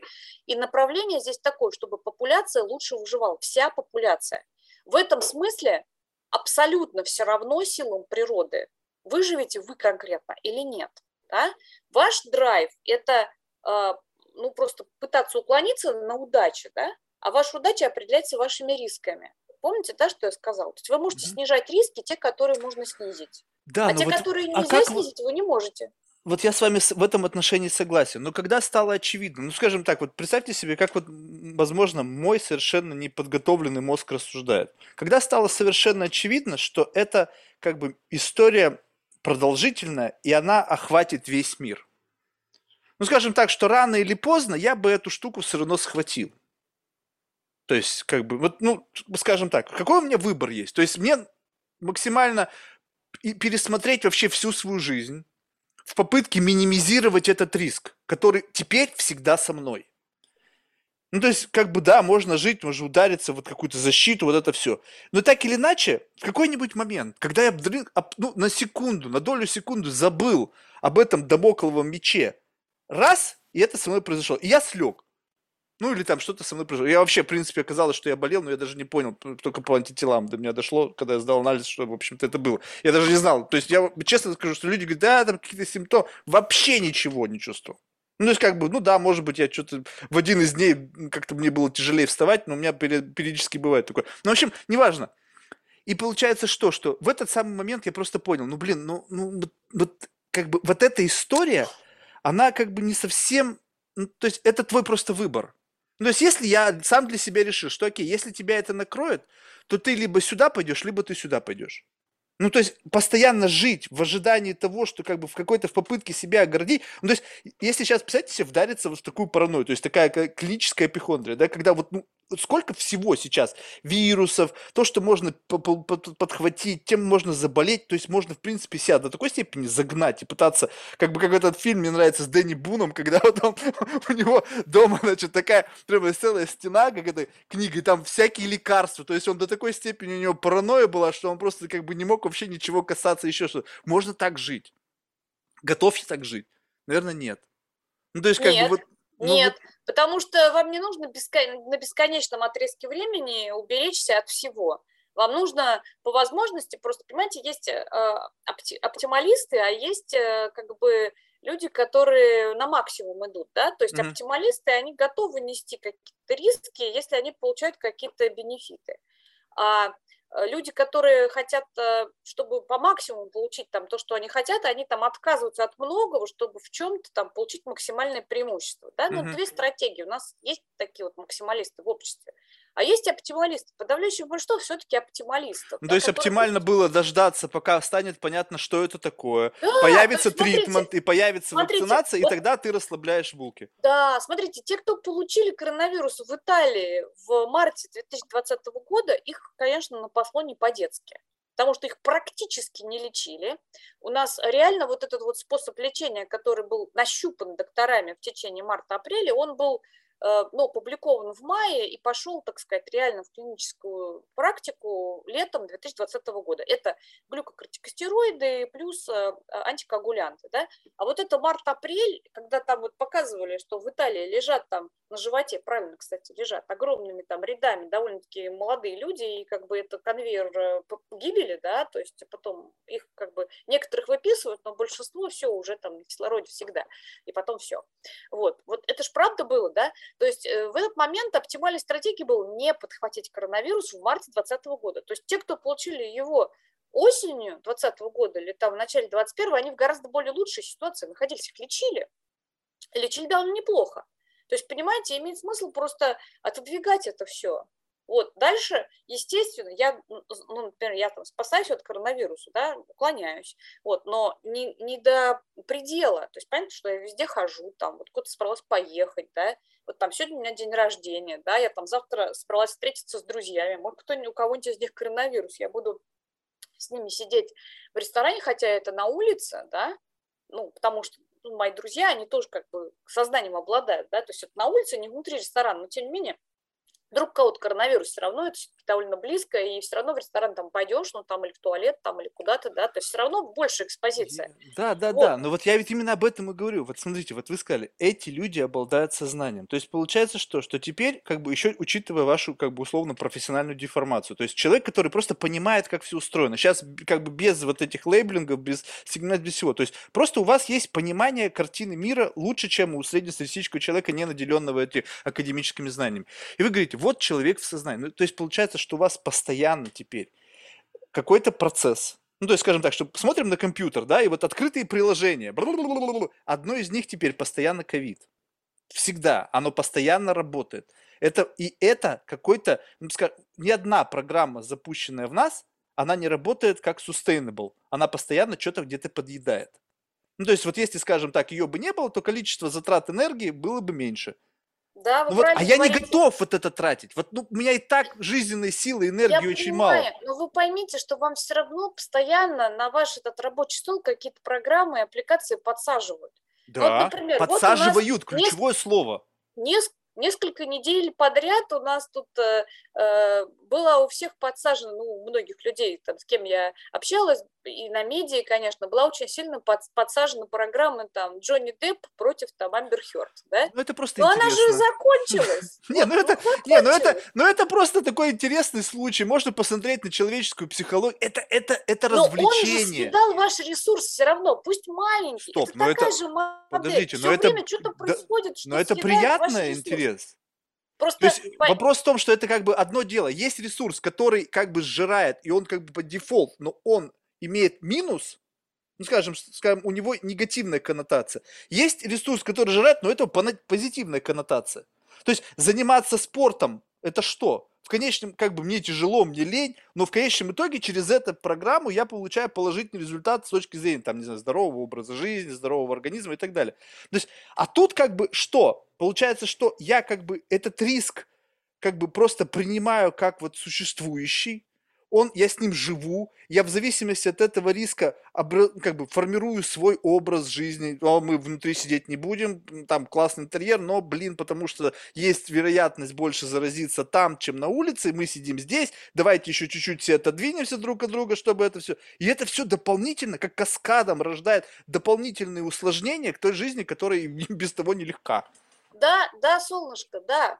Потому что, но так же происходит со всякими другими вещами. Вот там, не знаю, правительство придумало новый закон, да, такой, что теперь будут отсматриваться там аккаунты, где поступает 600 долларов на счет. И вот теперь вы по PayPal должны платить, если вам что-то приходило, нал- налоги, да. Ну и что ж теперь нам от этого, ну как бы, ну то есть что, мы бо- бороться пойдем за это? Нет уже. Мы просто приспосабливаем. То есть это дополнительная, вот это вот та самая утилита. Нам ее подвесили. Я не против плачения налогов. Просто это же геморрой, понимаете, это же, э, ну, просто целый вот лист придется заполнять и там что-то учитывать, что это будет в течение года отбирать мою энергию, потому что я не хочу ошибку сделать, и потом, чтобы меня там за попу укусили. Я же не хочу, правильно? Да, но в данном Вот, случае у вас то выбора же нет. самое с ковидом, то же самое. То есть оно извне пришло. Но вы, значит, э, э, отдаете свою жизнь на то, чтобы энергию, да, на то, чтобы постоянно бороться с каким-то риском, потому что вы знаете, что если вы этого не будете делать, то придет большой риск. Поверьте, ваши неудобства по поводу того, что вы постоянно просчитываете, ну, подсознательно уже, конечно, нужно ли вам в это большое скопление народа внутри аудитории идти, да, или внутри там ресторана, или там где угодно, а, и, соответственно, как-то делаете какое-то снижение риска, да, от этого, это ничто по сравнению с длинным ковидом, понимаете, да? Это ничто. Совершенно верно. Либо совершенно не, не принципиально, если ты вышел на улицу, тебя сбил автобус. Ну, то есть, вот Ну, как как- бы, вот, я, вот представьте себе вот такую философию жизненную. Ну, то есть, скажем так, что вот если вот, ну, такой вот какой-то клинический детерминизм, да, ну, то есть, вот, скажем так, вот, вот ну, я не знаю, просто слишком много было в, окру- в моей жизни потерь среди близких людей, которые произошли овернайт. Ну, то есть, вот ничего, абсолютно ничего не предрекало беды. Бум, следующий день, и человека не стало. Этот человек мог быть супер параноидальным в отношении там, здоровья, э, супер параноидальным в отношении будущего себя, своих детей, своих, там, не знаю, не знаю, своего образования и так далее. И бам, и вся жизнь закончилась. Ну да, есть- но смотрите на это такой перспективе. Наша жизнь все равно у всех закончится. как Да. бы. То есть есть такой философский момент. Ну да, это Булгаков нам рассказал, что человек смертен, напомнил нам еще раз. И более того, он внезапно смертен. Ну Да, что, да, ну да. такой есть. Мы этот риск принимаем. Да, да. Конечно, можно принять риск коронавируса. Меня, еще раз говорю, в гораздо меньшей степени пугает то, что я вдруг от коронавируса, упс, там и умру, да, чем то, что я буду влачить свое существование с длинным ковидным хвостом э, большое количество лет, и еще там ну, каким-то моим близким людям придется за мной ухаживать по этому вопросу, потому что у меня совсем там крышак отъедет, я стану такая тупая, что не буду находить там вход э, в кухню, например, да, где еда лежит. Вот. Но, естественно, А вот это конечно уже же, была страшилка. Это была страшно. А что? А что? Но вот это вот как раз таки есть. То есть это как раз как такой вброс, который говорит, о, а длинный хвост, это значит, я могу потерять свои когнитивные способности. Ой, теперь я буду его бояться. То есть, понимаете, как вот это все, вот этот тонкий слой. То есть, я, я с вами согласен. Но давайте так, вот скажем так, что, в принципе, ведь мы можем, вот и, и вы, и я, мы можем же существовать вне зависимости от того, что мы не должны уравняться по этой точке зрения. То есть, мы можем остаться в свет, но, но меня, мне не дают возможности так жить.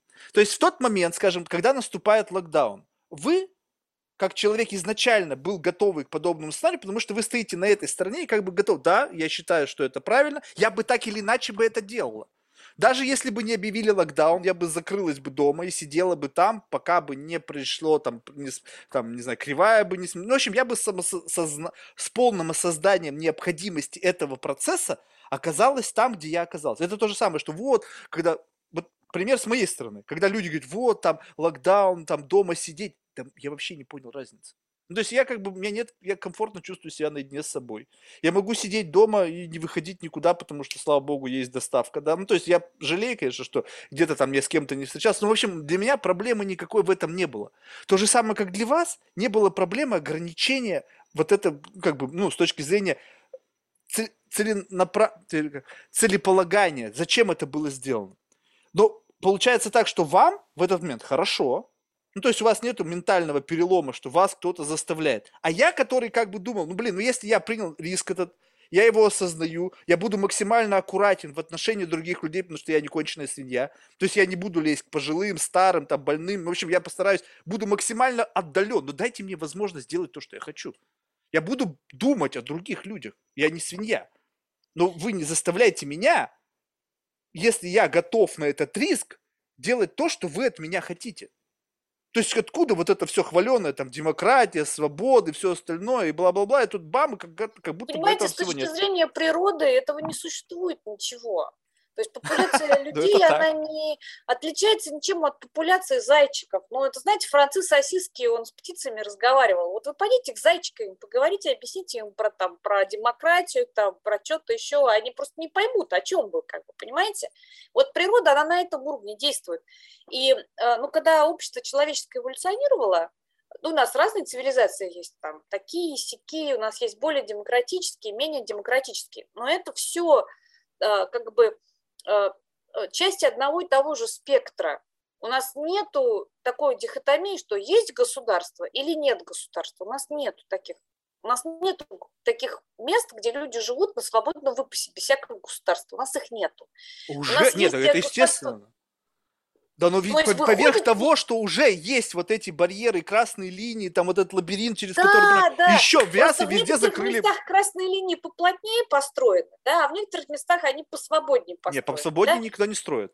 Наоборот, как бы вот в этом-то и есть как бы мысль моя, что как только появилась возможность сузить, то инцентив расширять вообще никакого нету. Ой, я То с вами полностью согласна. Вы только не подумайте, я вот сейчас я прямо это открытым текстом скажу.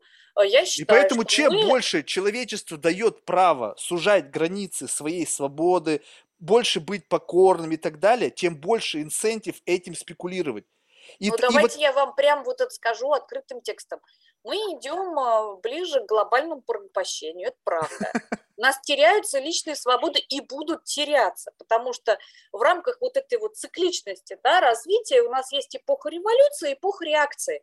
Эпоха революции закончилась, bye-bye, господа, это 60-е, 70-е годы, это прошло и так далее. в то время вот, А сейчас у нас эпоха реакции, как бы. И в каких-то местах у нас есть островки там увеличения какие-то свободы, да, ну, островки, но, но они не влияют на общий процесс, потому что общий процесс – процесс реакции, который идет абсолютно везде.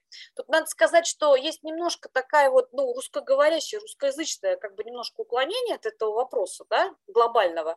Почему? Потому что просто Советский Союз же был, да, то есть 60-е, 70-е годы вот этой вот волны всеобщей свободы в Советском Союзе было меньше. Ну, то есть как бы, несмотря на то, что была весна и оттепель и так далее, но это были просто какие-то такие отблески, на самом деле, большого костра.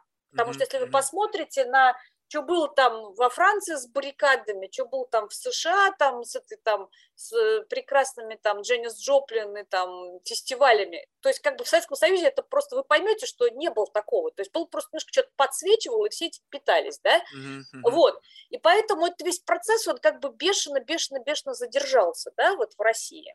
И поэтому в России, естественно, наступила оттепель она наступила там в 90-е годы, да, то есть там, когда все там, там была такая бешеная свобода в России просто в 90-е годы, ну, вообще крышесносящая. Вот, но в этот момент мир уже находился в рецессионном движении, просто оно еще было не очень сильное, а мы, ну, я имею в виду русскоговорящие, да, русскоязычные, мы смотрели только на себя, да, то есть мы очень мало как бы получали заносы вот этого всего с другой стороны. Вот. А сейчас как бы эта реакция, она, ну, такая развитая, что как бы нам только мы можем предполагать, что дальше эта реакция будет больше. Поэтому это просто вот такая цикличность. Не надо к ней относиться как к чему-то личному, да, потому что Не, это происходит нет. реально со всем человечеством, потому что так циклами идет наше развитие. То есть я, вот смотря на все это, я думаю, что мы движемся в направлении, когда у нас личных свобод, таких вот, про которые вы говорите, я, я как бы сознательный, поэтому вы мне не говорите там сидеть дома или куда-то идти, там, их будет меньше. Их будет меньше. Каким способом их станет меньше, я не знаю. Ну, то есть, со- совершенно Пойдут понятно, гулять, подцепят вирус и умрут. вот Вот, вот оно и все. Ну, Да, ну, ну, чё.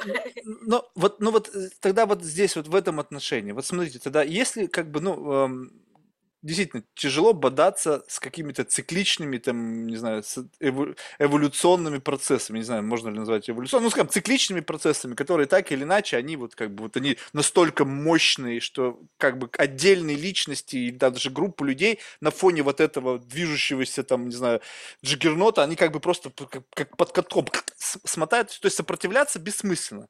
Окей, я понял. Ну, ну, в принципе, мне это было понятно до этого. То есть это возмущение просто ради возмущения. Понятно, что как бы тут я, я не собираюсь там воевать ни с кем, то есть у меня нету каких-то там радикальных во, или во, во. активистических настроений. Но я чувствую, что в этот момент, ну, то есть как бы, что как будто бы меня немножечко имеют каждый раз. И все больше и больше, и уже это делают нагло. Если раньше были какие-то ухаживания, то есть, Марк, сначала пойдем в ресторан, потом туда Сейчас уже просто в лоб говорят, так, Марк, сегодня будем тебя иметь. И так, как мы захотим. И, и я как бы, ну, я, я готов, как бы понимаю, что с позиции силы у меня нету никакого ни лейвериджа, ни способа защиты. То есть я должен просто как бы, бау, окей, хорошо, я Не, все у вас понял. есть способ защиты, я вам скажу, какой.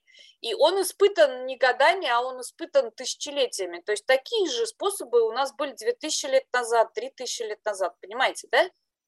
Э, по- Помните вот э, там у Бродского там э, и от Цезаря далеко, и от Вьюги, понимаете? То есть вы можете в какой-то момент избрать свою жизненную стратегию таким образом, чтобы создать себе локальный пузырь максимальной свободы, так что, но при этом вы будете сокращать, то есть вы должны подальше от Цезаря отъехать, да, то есть сократить Ну, как бы да. своего общения, но там вы будете, на вас не будут давить, потому что глобальный процесс еще не докатился до каждого уголка. То есть помните, как вот с ковидом, да, вот ковид – обстоятельства непреодолимой силы, да, и все, что мы можем сделать э, вот э, в рамках борьбы с ковидом, это два пути. Первое – это страшной дисциплинированностью загасить ковид, при этом мы загасим себя ну, то есть, понимаете, да, то есть это как Мгм. бы великая война против ковида, да, то есть там будут костры гореть. Либо мы пойдем по пути вот flattening the curve, то есть как бы сдавливание верхушки кривой, чтобы эти изменения, они были постепенными, и при этом у нас будет больше возможностей для образования локальных пузырей, в которые могут какие-то люди, семейные группы или э, какие-то, ну, более крупные группы людей замкнуться. То есть, например, там вполне на каких-нибудь Багамских островах можно построить на одном отдельно взятом возрасте, э, э, острове себе рай, да? Ну, это уж совсем какой-то радикально. У меня все проще. Я просто создал такую некую, как бы, э, субличность, которая живет социально одобряемой жизнью. И внутри есть вот какой-то там ребелиан, да, какой-то там диссидент, живущий внутри, который живет, и он живет, как бы, получается, ну, то есть внутри меня в неком одиночестве, ну, как бы, поскольку у меня нету комплекса одиночества, это не одиночная камера, это просто, как бы, вот тот мир, в котором ты просто создаешь некую иллюзию. То есть ты, как бы, живешь в двой- сразу же в двух измерениях. В одном измерении, в котором ты ничего не можешь поделать, и для этого субличность, она как-то туда встроилась, она живет без вот этого чувства ежедневной боли, а вот та диссидентская субличность, которая, в общем-то, как бы несколько противоречит взглядам, она возникает только тогда, когда возникает подобный разговор. То есть разговора ради выходит наружу, ставит под сомнение, там есть какая-то критика, цинизм и так далее. То есть, в принципе, это, это, это не постоянная, постоянный mindset, который прямо не дает мне возможности жить. Но если бы я хотел, мог бы выбирать, то я бы хотел, чтобы вот этой субличности, которая, в принципе, хочет свободы, хочет там, не знаю, делать все, что не запрещено прямо законом, который там может причинить вред другому человеку, жить и радоваться жизни. И как бы принимать все ответственность за свои поступки лично, отвечать за них своей, там, не знаю, головой, своей, там, не знаю, здоровьем и так далее. То есть вот... Ну, вот вы знаете, вы по, не, не, не поверите, но вот э, как бы мы все чувствуем свою уникальность отдельно, но на самом деле это стандарт, стандартный такой механизм, как человек приспосабливается к таким ситуациям. Естественно, вот я не говорю, что здесь я уникален. по этому правильному, потому что чем более стандартный механизм, тем более, более он правильный для нас, да, вы пошли по этому пути. И вот смотрите, по этому же пути идет еще там много миллионов человек, да, то есть они внутри себя выделяют такую отдельную личность, такой как бы такой э, бунтарь, да, который, значит, такой альтернативный, такой с таким ракезом, такой. знаете, знаете, что он Все, делает? что запрещено было в реальной жизни, воплощено в нем. Да, 90% времени этот бунтарь с ирокезом читает интернет. О, и нет, он идет... Это не я. идет, ну, ладно, это не вы, да, но, ну, как бы под, подвергается той или иной э, степени конспирологической а, обработки и уклона вот в какие-то вот идеи. Вот вы спросили, почему так много стало конспирологии, вот поэтому, потому что у очень многих людей этот внутренний бунтарь с ирокезом, он ушел на то, чтобы читать не то, что читают все, а в плохих случаях он начинает, э, ну, в смысле, не в плохих, принципе, ничего плохого в этом нету, просто, ну, как бы, каждый, как бы, в свою сторону уклоняется, да, но есть люди, которые в плоскую землю, землю верят, да. Да, но вот, вот это вот есть в этом-то какой-то эффект локдауна в этом. То есть представьте себе, вот я вот могу на своей жизненном experience, я знаю людей, которые начинают сходить, сходить с ума, ну, то есть, условно, я сейчас, может быть, грубо выражаюсь, но, скажем так, вот все вот эти вот девиантные отклонения, вот эти когнитивные отклонения, там, плоская земля, любая конспирология, это просто какой-то такой раз и shift немножечко.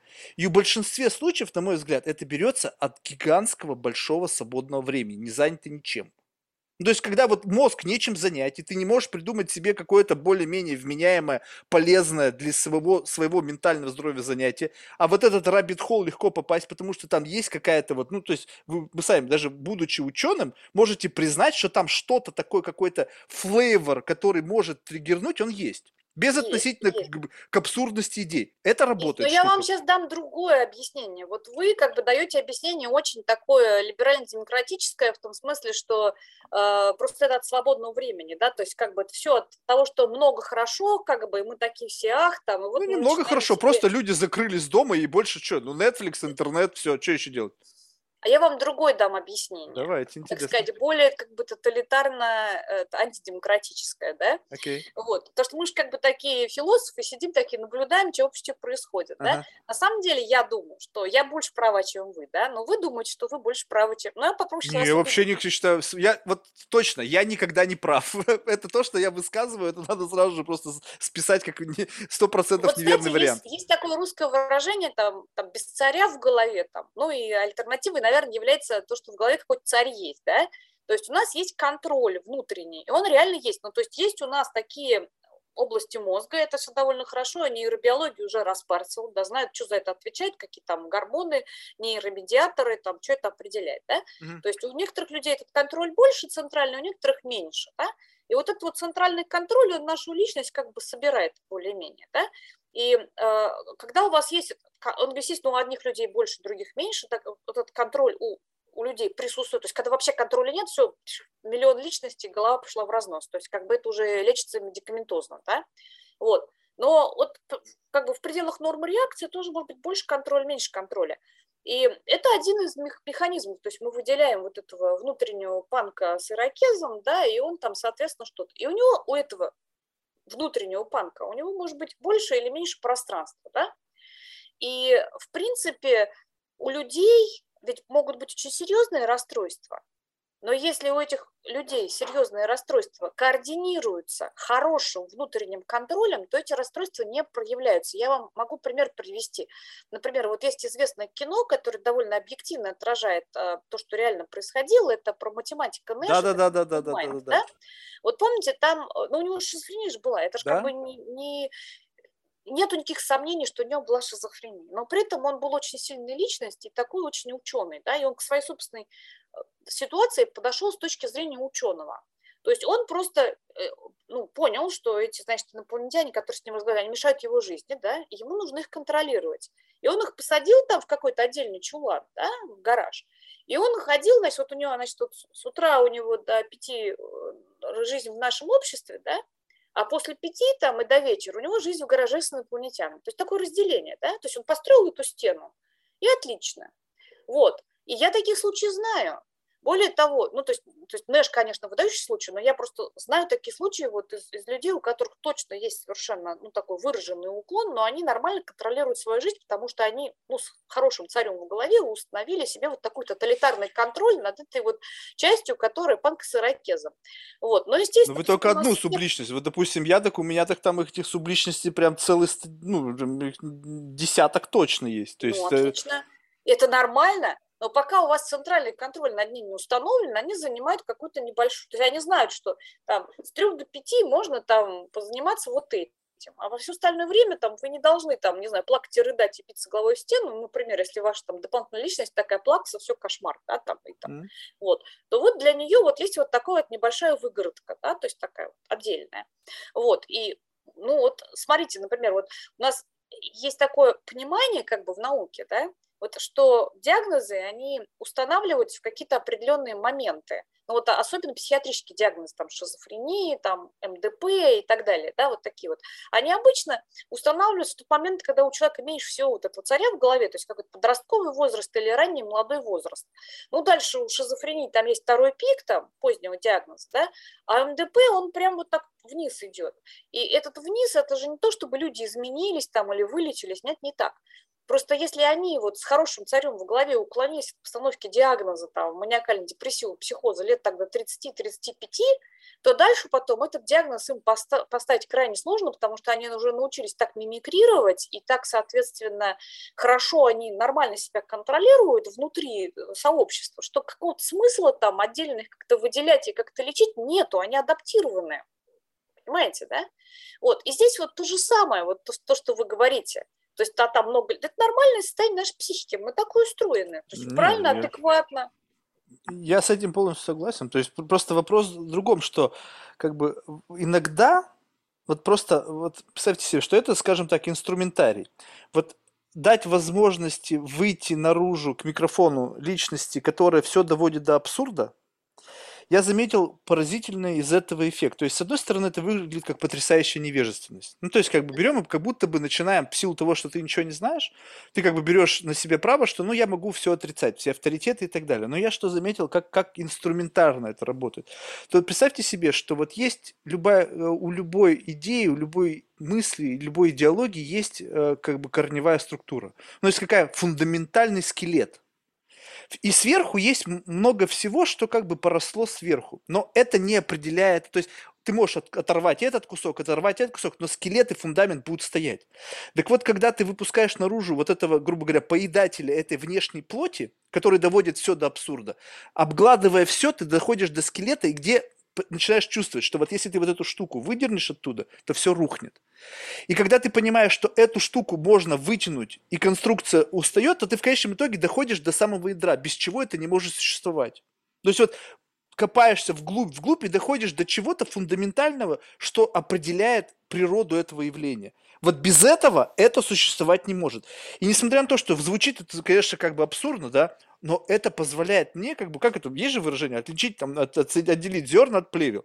Это вот и есть тот процесс какой-то декомпозиции, который приводит к пониманию ядра проблемы.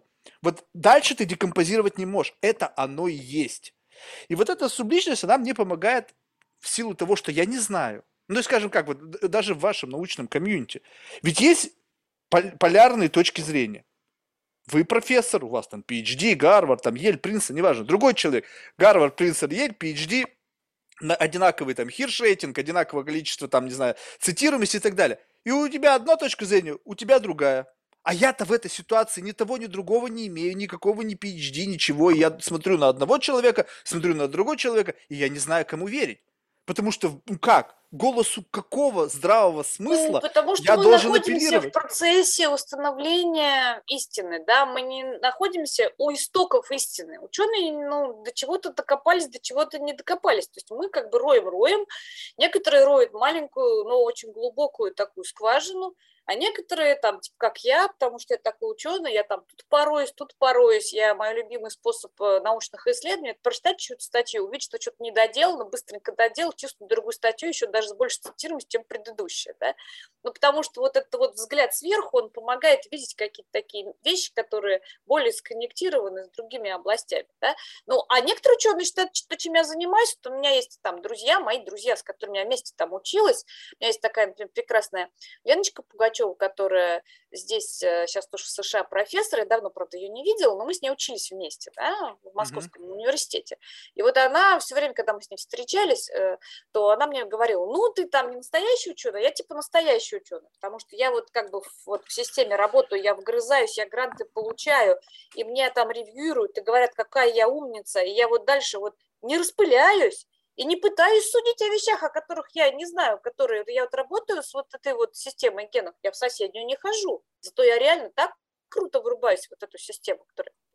А ты, говоришь, просто так вот это копытом туда, копытом сюда. Паразитируешь на, на продуктах да, других да. людей. Я такая, что? А я как бы, я говорю, да, нормально. А вот это, кстати, нормально. любопытно, вот эта честность, она, вот, ну, это я просто очень уважаю честность в отношении, как бы, когда ну, скажем так, вот согласитесь, как бы э, многие люди вот на это, в этот момент, когда я бы сейчас э, как-то совершенно непроизвольно вот реплику там с паразитизмом, они могли бы оскорбиться.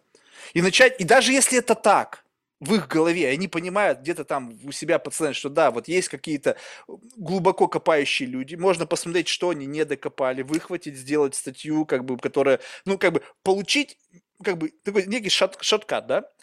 И вот некоторые люди, они будут всячески пытаться открещиваться всячески, говорит, да нет, да, готовы рубашку на себе рвать, да это не так, да я там, в общем, на самом деле, бла-бла-бла, целая история. Вы как-то совершенно спокойно это воспринимаете и как бы в этом не видите ничего такого. Вот да, что ну, это, это что это? Это честность? Просто нет, нет, просто я в процессе вот своего развития какого-то, как ученого и человека, я прошла там через какой-то кризис, когда меня этот вопрос страшно волновал. Mm. И, и вот кризисы, они решаются тем или иным способом. И ну, у меня просто так вот устроено мой как бы тип личности, да, что после того, как я ну, решила на каком-то месте, да, что, ну, как бы вот это вот, вот так вот будет, а по-другому не будет, то я как бы расслабляюсь и забываю про эту проблему полностью. Для меня кризис был очень болезненный, связанный с тем, что когда я, значит, приехала из э, России в США работать с профессором, это был там в 2002 году, то есть было страшно давно, вот, то я, естественно, как пыталась нащупать свое место в системе, да, и э, я в то время занималась раком. Ну, то есть я, в основном, мои mm-hmm. работы были в области рака, да, которые я с собой привезла. И я, конечно, там до сих пор по привычке немножко в области рака работаю, но приехав в США, я столкнулась э, с ситуацией, когда здесь дофига ученых, которые, просто очень много, которые занимаются раком. А связано это с тем, что была огромная там, война с раком, там, Никсонская, по программа, потом эти программы страшно разрослись, были вот эти вот э, э, книги, да, про то, что рак – это самая главная проблема, и там на это, это огромные программы, и на это выросла огромная система ученых. И, ну, Доноров там, много было, потому что проблема России, актуальна. Тут, как бы есть такие корифеи, что как бы мне к ним как-то примазаться, ну то есть я могу только в, в младшие подметальщики пойти к кому-то, да, какую-то школу научную ну, а нафиг я там, ну, то есть как бы это не билось вообще совсем.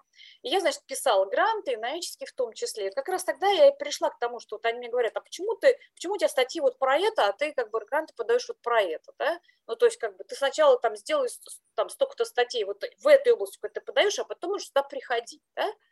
Вот, и, ну, я просто как бы пошла по вот этому пути, да, и я поняла, что, ну, я имею в виду, там что-нибудь там подсмотреть, там подсмотреть, а, конечно, для этого денег не нужно.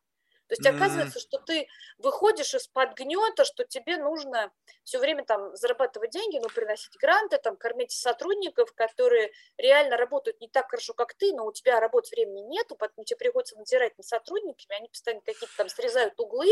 То есть, получается, ты в какой-то каком-то находишься кошмаре административном, это Гордиев узел, который невозможно распутать, его можно только разрубить. Поэтому то, что я сделала сама, я не призываю всех это сделать, это то, что подошло мне, но я была отличным совершенно ученым э, Queen of the Lab, то есть я обожала лабораторию, у меня очень много ну, там, э, новых там техник, которые там что-то там допридумывала, и мы вот так это померили, это потом стали все так мерить, да, вот, ну, то есть вот я была Queen of the Lab, это был мой имидж. То есть я могу прийти в лабораторию, капнуть это, капнуть это, увидеть, сказать, о, я была права, да? Я в чрезвычайно мучительном процессе своими собственными руками придушил свою экспериментальную лабораторию, ее больше нет. И, и я ушла э, в такую область, которой я занимаюсь дизайном и интерпретацией научных исследований, стараюсь никакие данные не производить. Я считаю, что добавить небольшую капелюшечку на эту огромную гору недоанализированную, которую человечеством уже создано, никакого смысла совершенно нет. И этим занимаются там, в том числе большие компании, Хайтер Woodput, это страшно дорогие исследования, пытаться зацепиться за это паровоз совершенно бессмысленно, когда ты можешь просто спокойным шагом войти в рубку этого паровоза и начать ему рулить, куда, чтобы он ехал туда, куда тебе нужно. Это было чрезвычайно трудно, но ну, для меня психологически, но я это сделала, и я как бы вот уже там последние там 10 там, 12 лет занимаюсь исключительно дизайном и интерпретацией. В лабораторию вообще не хожу, вообще совсем. Ну, там могу студентам давать какие-то там советы, но ну, экспер, по экспериментальной работе, потому что я все это не забыл, конечно, но сама этим не занимаюсь, и никаких э, там студентов, которые на меня делают какие-то эксперименты, которые я сказала сделать так, их тоже нет. Да? То есть я только разговариваю с людьми, преимущественно с другими учеными, которые в рамках своей научной деятельности создали какую-то кучку данных, и теперь она не входит в картину, то есть где-то она не пролазит, и я разбираюсь и дохожу до этого зерна, объясняю, это не пролазит, поэтому, поэтому придумал альтернативное объяснение, потом печатаем статью, эта статья, о, вот, ну, я вот себя нашла в этом, да, это не значит, что все должны так делать, но это подходит к моему типу личности гораздо больше, чем вот такая стандартная, в хорошем смысле, наука, да, которая высокорейтинговый, где ты там э, стараешься какой-то бриллиант вот в своей такой вот области, да, какой-то там breakthrough, какой-то и там все остальные ученые, они как бы распознают, что ты делаешь и говорят, что, о, это там что-то, что нужно поддержать грантом, да, mm-hmm. и по этому количеству грантов мне птицам деньги не нужны. Я mm-hmm. вот в таком образе, в который я сейчас нахожусь, мне вообще не нужны гранты. Я их по-прежнему пишу немножко, просто потому что отчитываться ими надо, но я стараюсь подписываться в гранты других каких-то ученых, просто доваливать свою CV, чтобы им лучше стало, да, вот. Да, но... но это говорит о, вашей самодостаточности, потому что ведь здесь вопрос в том, что когда, ну то есть вот не зря там вот это как бы, как, как сказали, Леночка такое делает вброс, это же попытка укусить.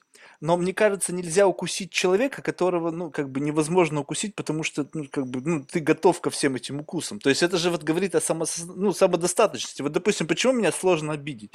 Потому что ты пытаешься, как бы, обида – это тогда, когда ты можешь вскрыть что-то, что человек сознательно скрывает и этого боится.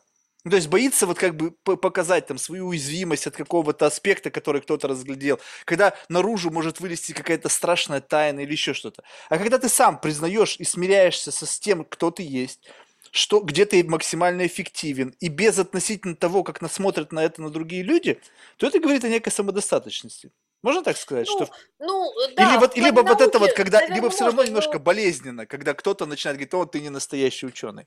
Не, ну я ржу просто, нет, ну, конечно, как, с точки зрения науки меня э, сгрызть невозможно. То есть, э, ну, э, конечно, есть все равно у нас какие-то э, страшилки у ученых. У нас одна из самых, экспериментальных ученых есть страшная страшилка. Вот я сейчас про нее расскажу. Да. Я, правда, уже ушла от этой страшилки, потому что я не экспериментальный ученый. Какая страшилка? Сейчас есть такие организации, которые засовывают свой нос во все твои статьи. Особенно это делается, если ты становишься, ну, high profile, да, то есть ты делаешь что-то важное реально, и начинают эти все статьи вот так вот перелопачивать, чтобы найти признаки того, что ты каким-то образом сфуфлил данные, да? Mm. При этом вот поверьте, у ученых нет никакой вообще необходимости фуфлить данные, им это не нужно. Ну, то есть, если в 70-е, 80-е годы это еще было, да, ну, потому что реально там это были, ну, какие-то прорывные исследования, и столько много стояло на кону, что, что как бы ученый мог сознательно там что-то такое там подвести под какую-то теорию, тогда просто по-другому наука была устроена. Сейчас это если происходит, то не поэтому, а просто потому, что на ученых очень много всего навалено, всякой ответственности, которым совершенно не свойственно, да, ну, то есть, ну, как бы, если бы с них сняли эту ответственность, они были бы только рады, но потому что система эффективно модифицируется таким образом, чтобы по максимуму навалить на людей, да, ну, в рамках, в рамках всеобщего порабощения, да, то ученые, они тоже этой, как бы, системе подлежат, и, соответственно, они должны там, ну, то есть, если ты ученый там экспериментальный уже большого уровня, тебя нет времени, чтобы ходить в лабораторию, кто-то другой за тебя это делает, а ты, соответственно, это вот одобряешь, как бы говоришь, да, это как бы хорошая история, мы это опубликуем. Но реально практически ни у кого нет возможности проверить там все там гели лично руками, да, которые там делают его студенты. Студент мог просто накосячить, потом студент, он же временщик. Он там у тебя в лаборатории год, через год он выпустился, уехал в другой университет. И все, он забыл. А вот это вот забыл, да, и вот на тебя накладывают, что ты должен все там журналы лабораторные хранить, у тебя там облачное хранилище, еще там что-то, там некоторые ученые, они там каждый день подписывают там журналы лабораторные, то есть их проверяют, на это уходит там два часа времени. Ученые могут творить в это время, да, что-то написать, объяснить что-то публике, да, про что коронавирус. А вместо этого он вот этой вот фигней занимается.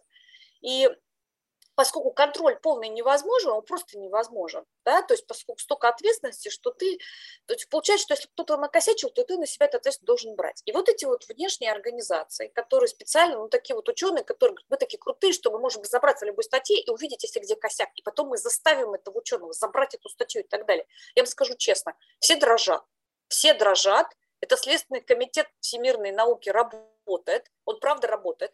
И единственное, почему он не убивает даже не каждого второго, а каждого первого ученого, просто потому что он маленький, у него сил нету, поэтому он только нападает на тех, кто, значит, наиболее выдается из там поля, да, mm-hmm. вот, но я как бы раньше в этом поле находилась, сейчас я, ну, экспериментальной наукой не занимаюсь, поскольку я занимаюсь дизайном и интерпретацией исследований, то с меня здесь в этом смысле взятки гладкие, то есть я как бы, ну, вот так вот ну, как бы уйдя из этого поля, я себя вывела из-под удара. Но при этом у меня было полное ощущение того, что под ударом находятся абсолютно все. То есть мне кажется, это такой вот, ну, э, ну хочу это просто сказать, как защита ученых. Просто очень много там, ну, находят, под кого-то накопали, да, и теперь рассказывают, какой он плохой. На самом деле очень часто это, ну, не ученый специально что-то накосячил, а вот просто потому что слишком много наросло на этой системе, и реально вот э, происходят такие вещи.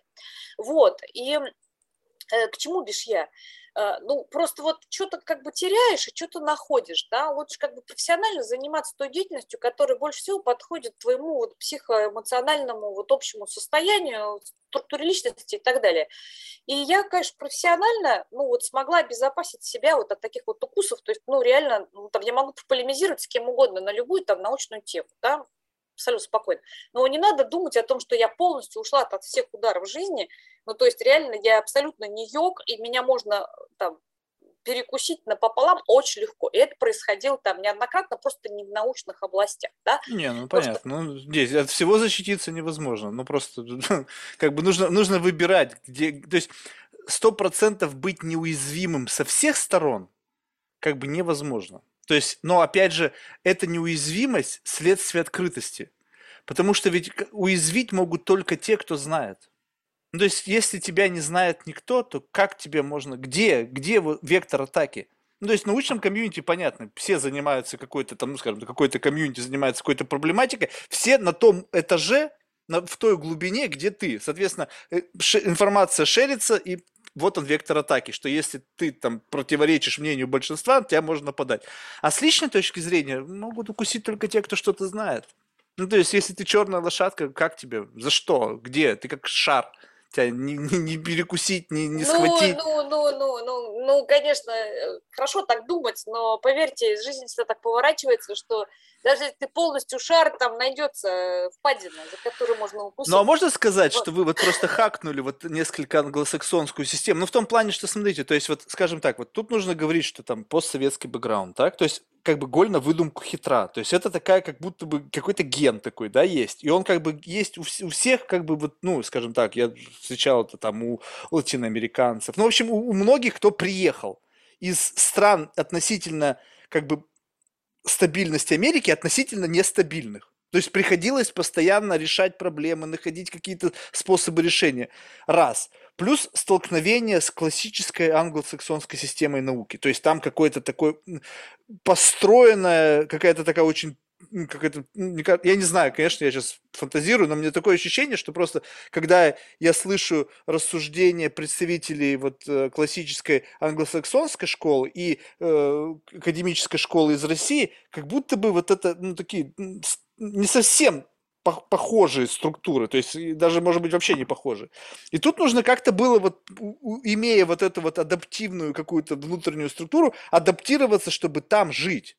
А вот когда вот только вот в 2002 году с этим столкнулись, вот каково было ощущение окунуться вот в это? Вот что это? Это было, чувствуется, что это сопротивление, это нужно было себя менять, это нужно было, либо это было легко. Ну, то есть посмотрели, а, окей, будем так действовать. Ну, честно, как-то я не особо рефлексировала на этот счет в тот момент, да. Ну, то есть, понимаете, вот есть такое выражение, там, вам сделано предложение, от которого невозможно отказаться, да. Угу. То есть, не, вот, но потом-то когда... стало очевидно, что это что-то другое. Нет, нет, нет. Я абсолютно уверена, что я сделала абсолютно правильное решение, э, что я поехала в англосаксонскую систему по, просто по одному простому факту.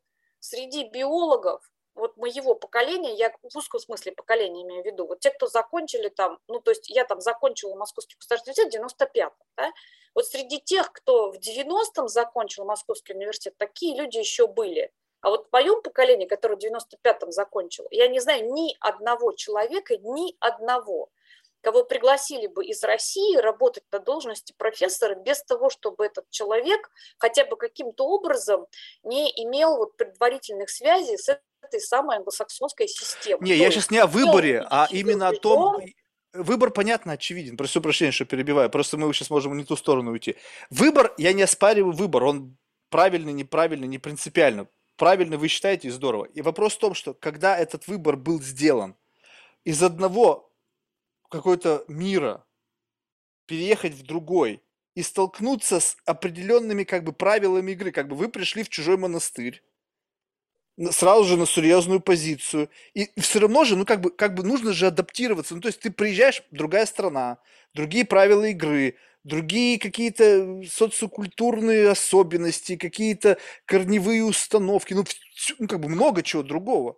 И в этот мире нужно да. было как-то быстренько обустроиться. Да, я вам сейчас поясню, не разъясняя детали, просто в общем, как бы общими такими крупными мазками. Когда я переехала из э, России в США и стал профессором в США, в этот момент у меня в жизни происходили всякие очень важные события, которые меня очень сильно волновали. И полностью все мои эмоции и весь мой мыслительный процесс, он занимался только этими процессами, больше mm. ничем. И поэтому все, что я делала профессионально, оно просто происходило на полном автопилоте по принципу доставания кроликов из шляпы. И почему-то, ну, может быть, потому что как бы это было автоматически происходило, то все радовались. Кролики были жирные, хорошие, всех устраивало. И, и потом, как бы, когда я там со своими какими-то другими проблемами как-то разобралась, их переформатировала, да, то к этому моменту уже все были счастливы, как бы, и я как бы так вот, не приходя в сознание, оказалась уже в систему более-менее встроенной, да, вот, скажем, объясним это вот так, да, вот, потому Интересно. что для меня это было так.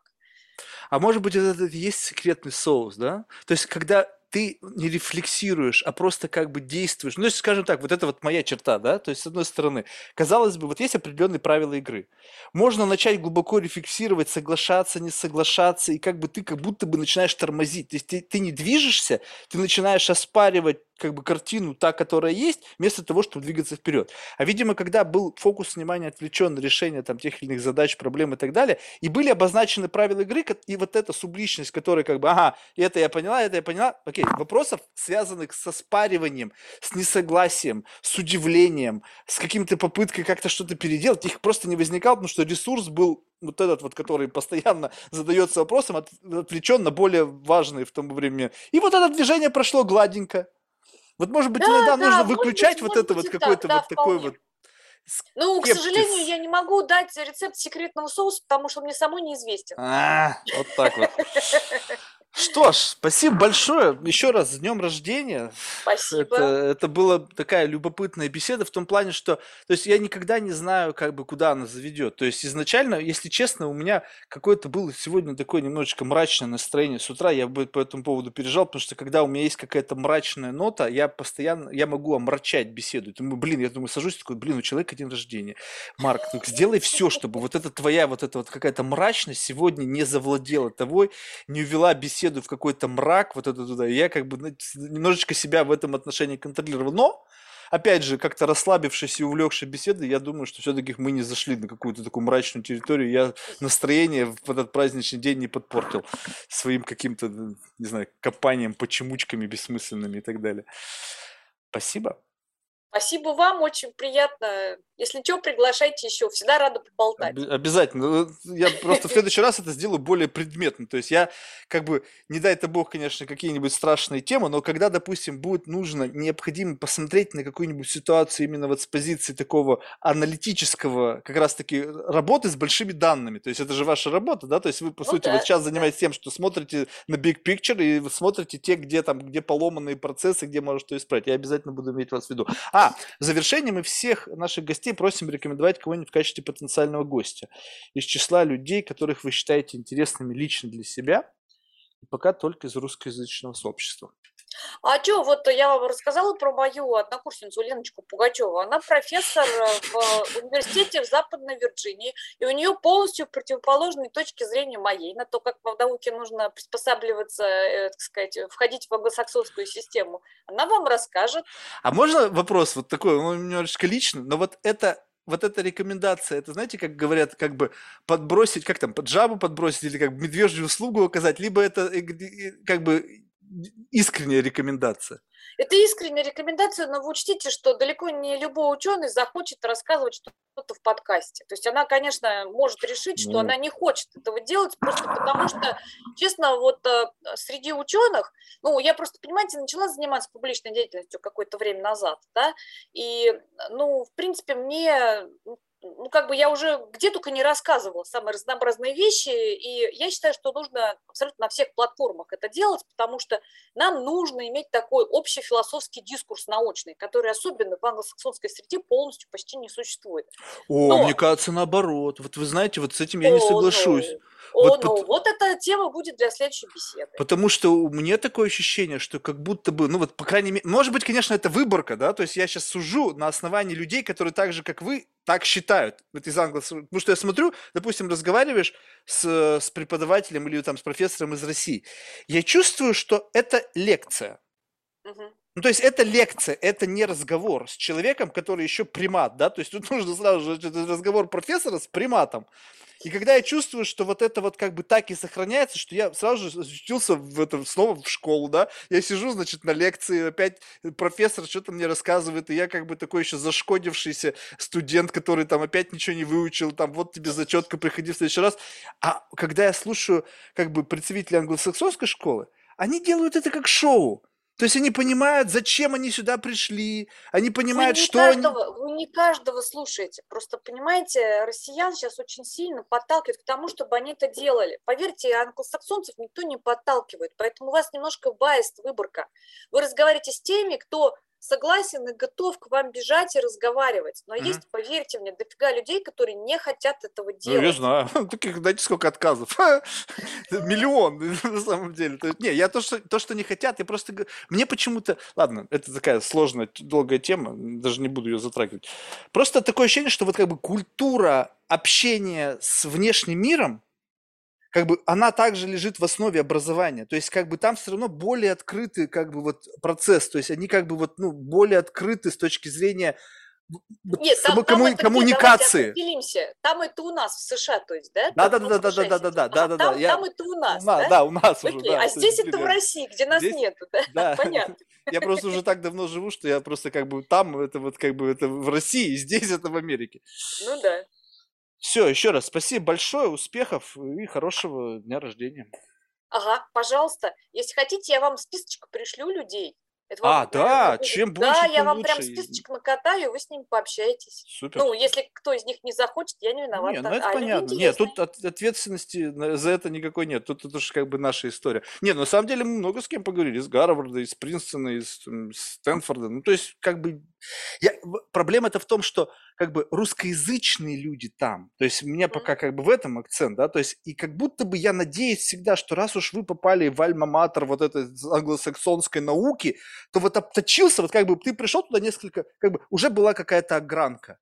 И вот как бы fine-tuning за счет вот этой англосаксонской тебя чуть-чуть подточили, и ты понял, а, коммуникации тоже важны, ну окей. Я этот навык, поскольку я думаю, что у человека российского из науки вообще никакой проблемы нету, еще дополнительный навык заработать, я думал, почему-то это будет так, но я наталкиваюсь на некий пушбэк. Со, солнышко, солнышко, Марк, когда я э, была, жила в Советском Союзе, это было тысячу лет назад, да, mm и это было еще до перестройки, если у кого есть какие-то сомнения, это было не в Москве, а в таком небольшом, но прекрасном городе Пенза.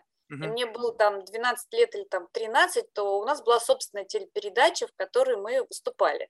Так что, ну, никакой огранки. Какая огранка? О чем вы говорите? Это все как бы... Все понял. То есть это на самом деле давно, давно. Тяга к этому была еще давно. Супер. Что ж, спасибо большое. Все, пока. До свидания.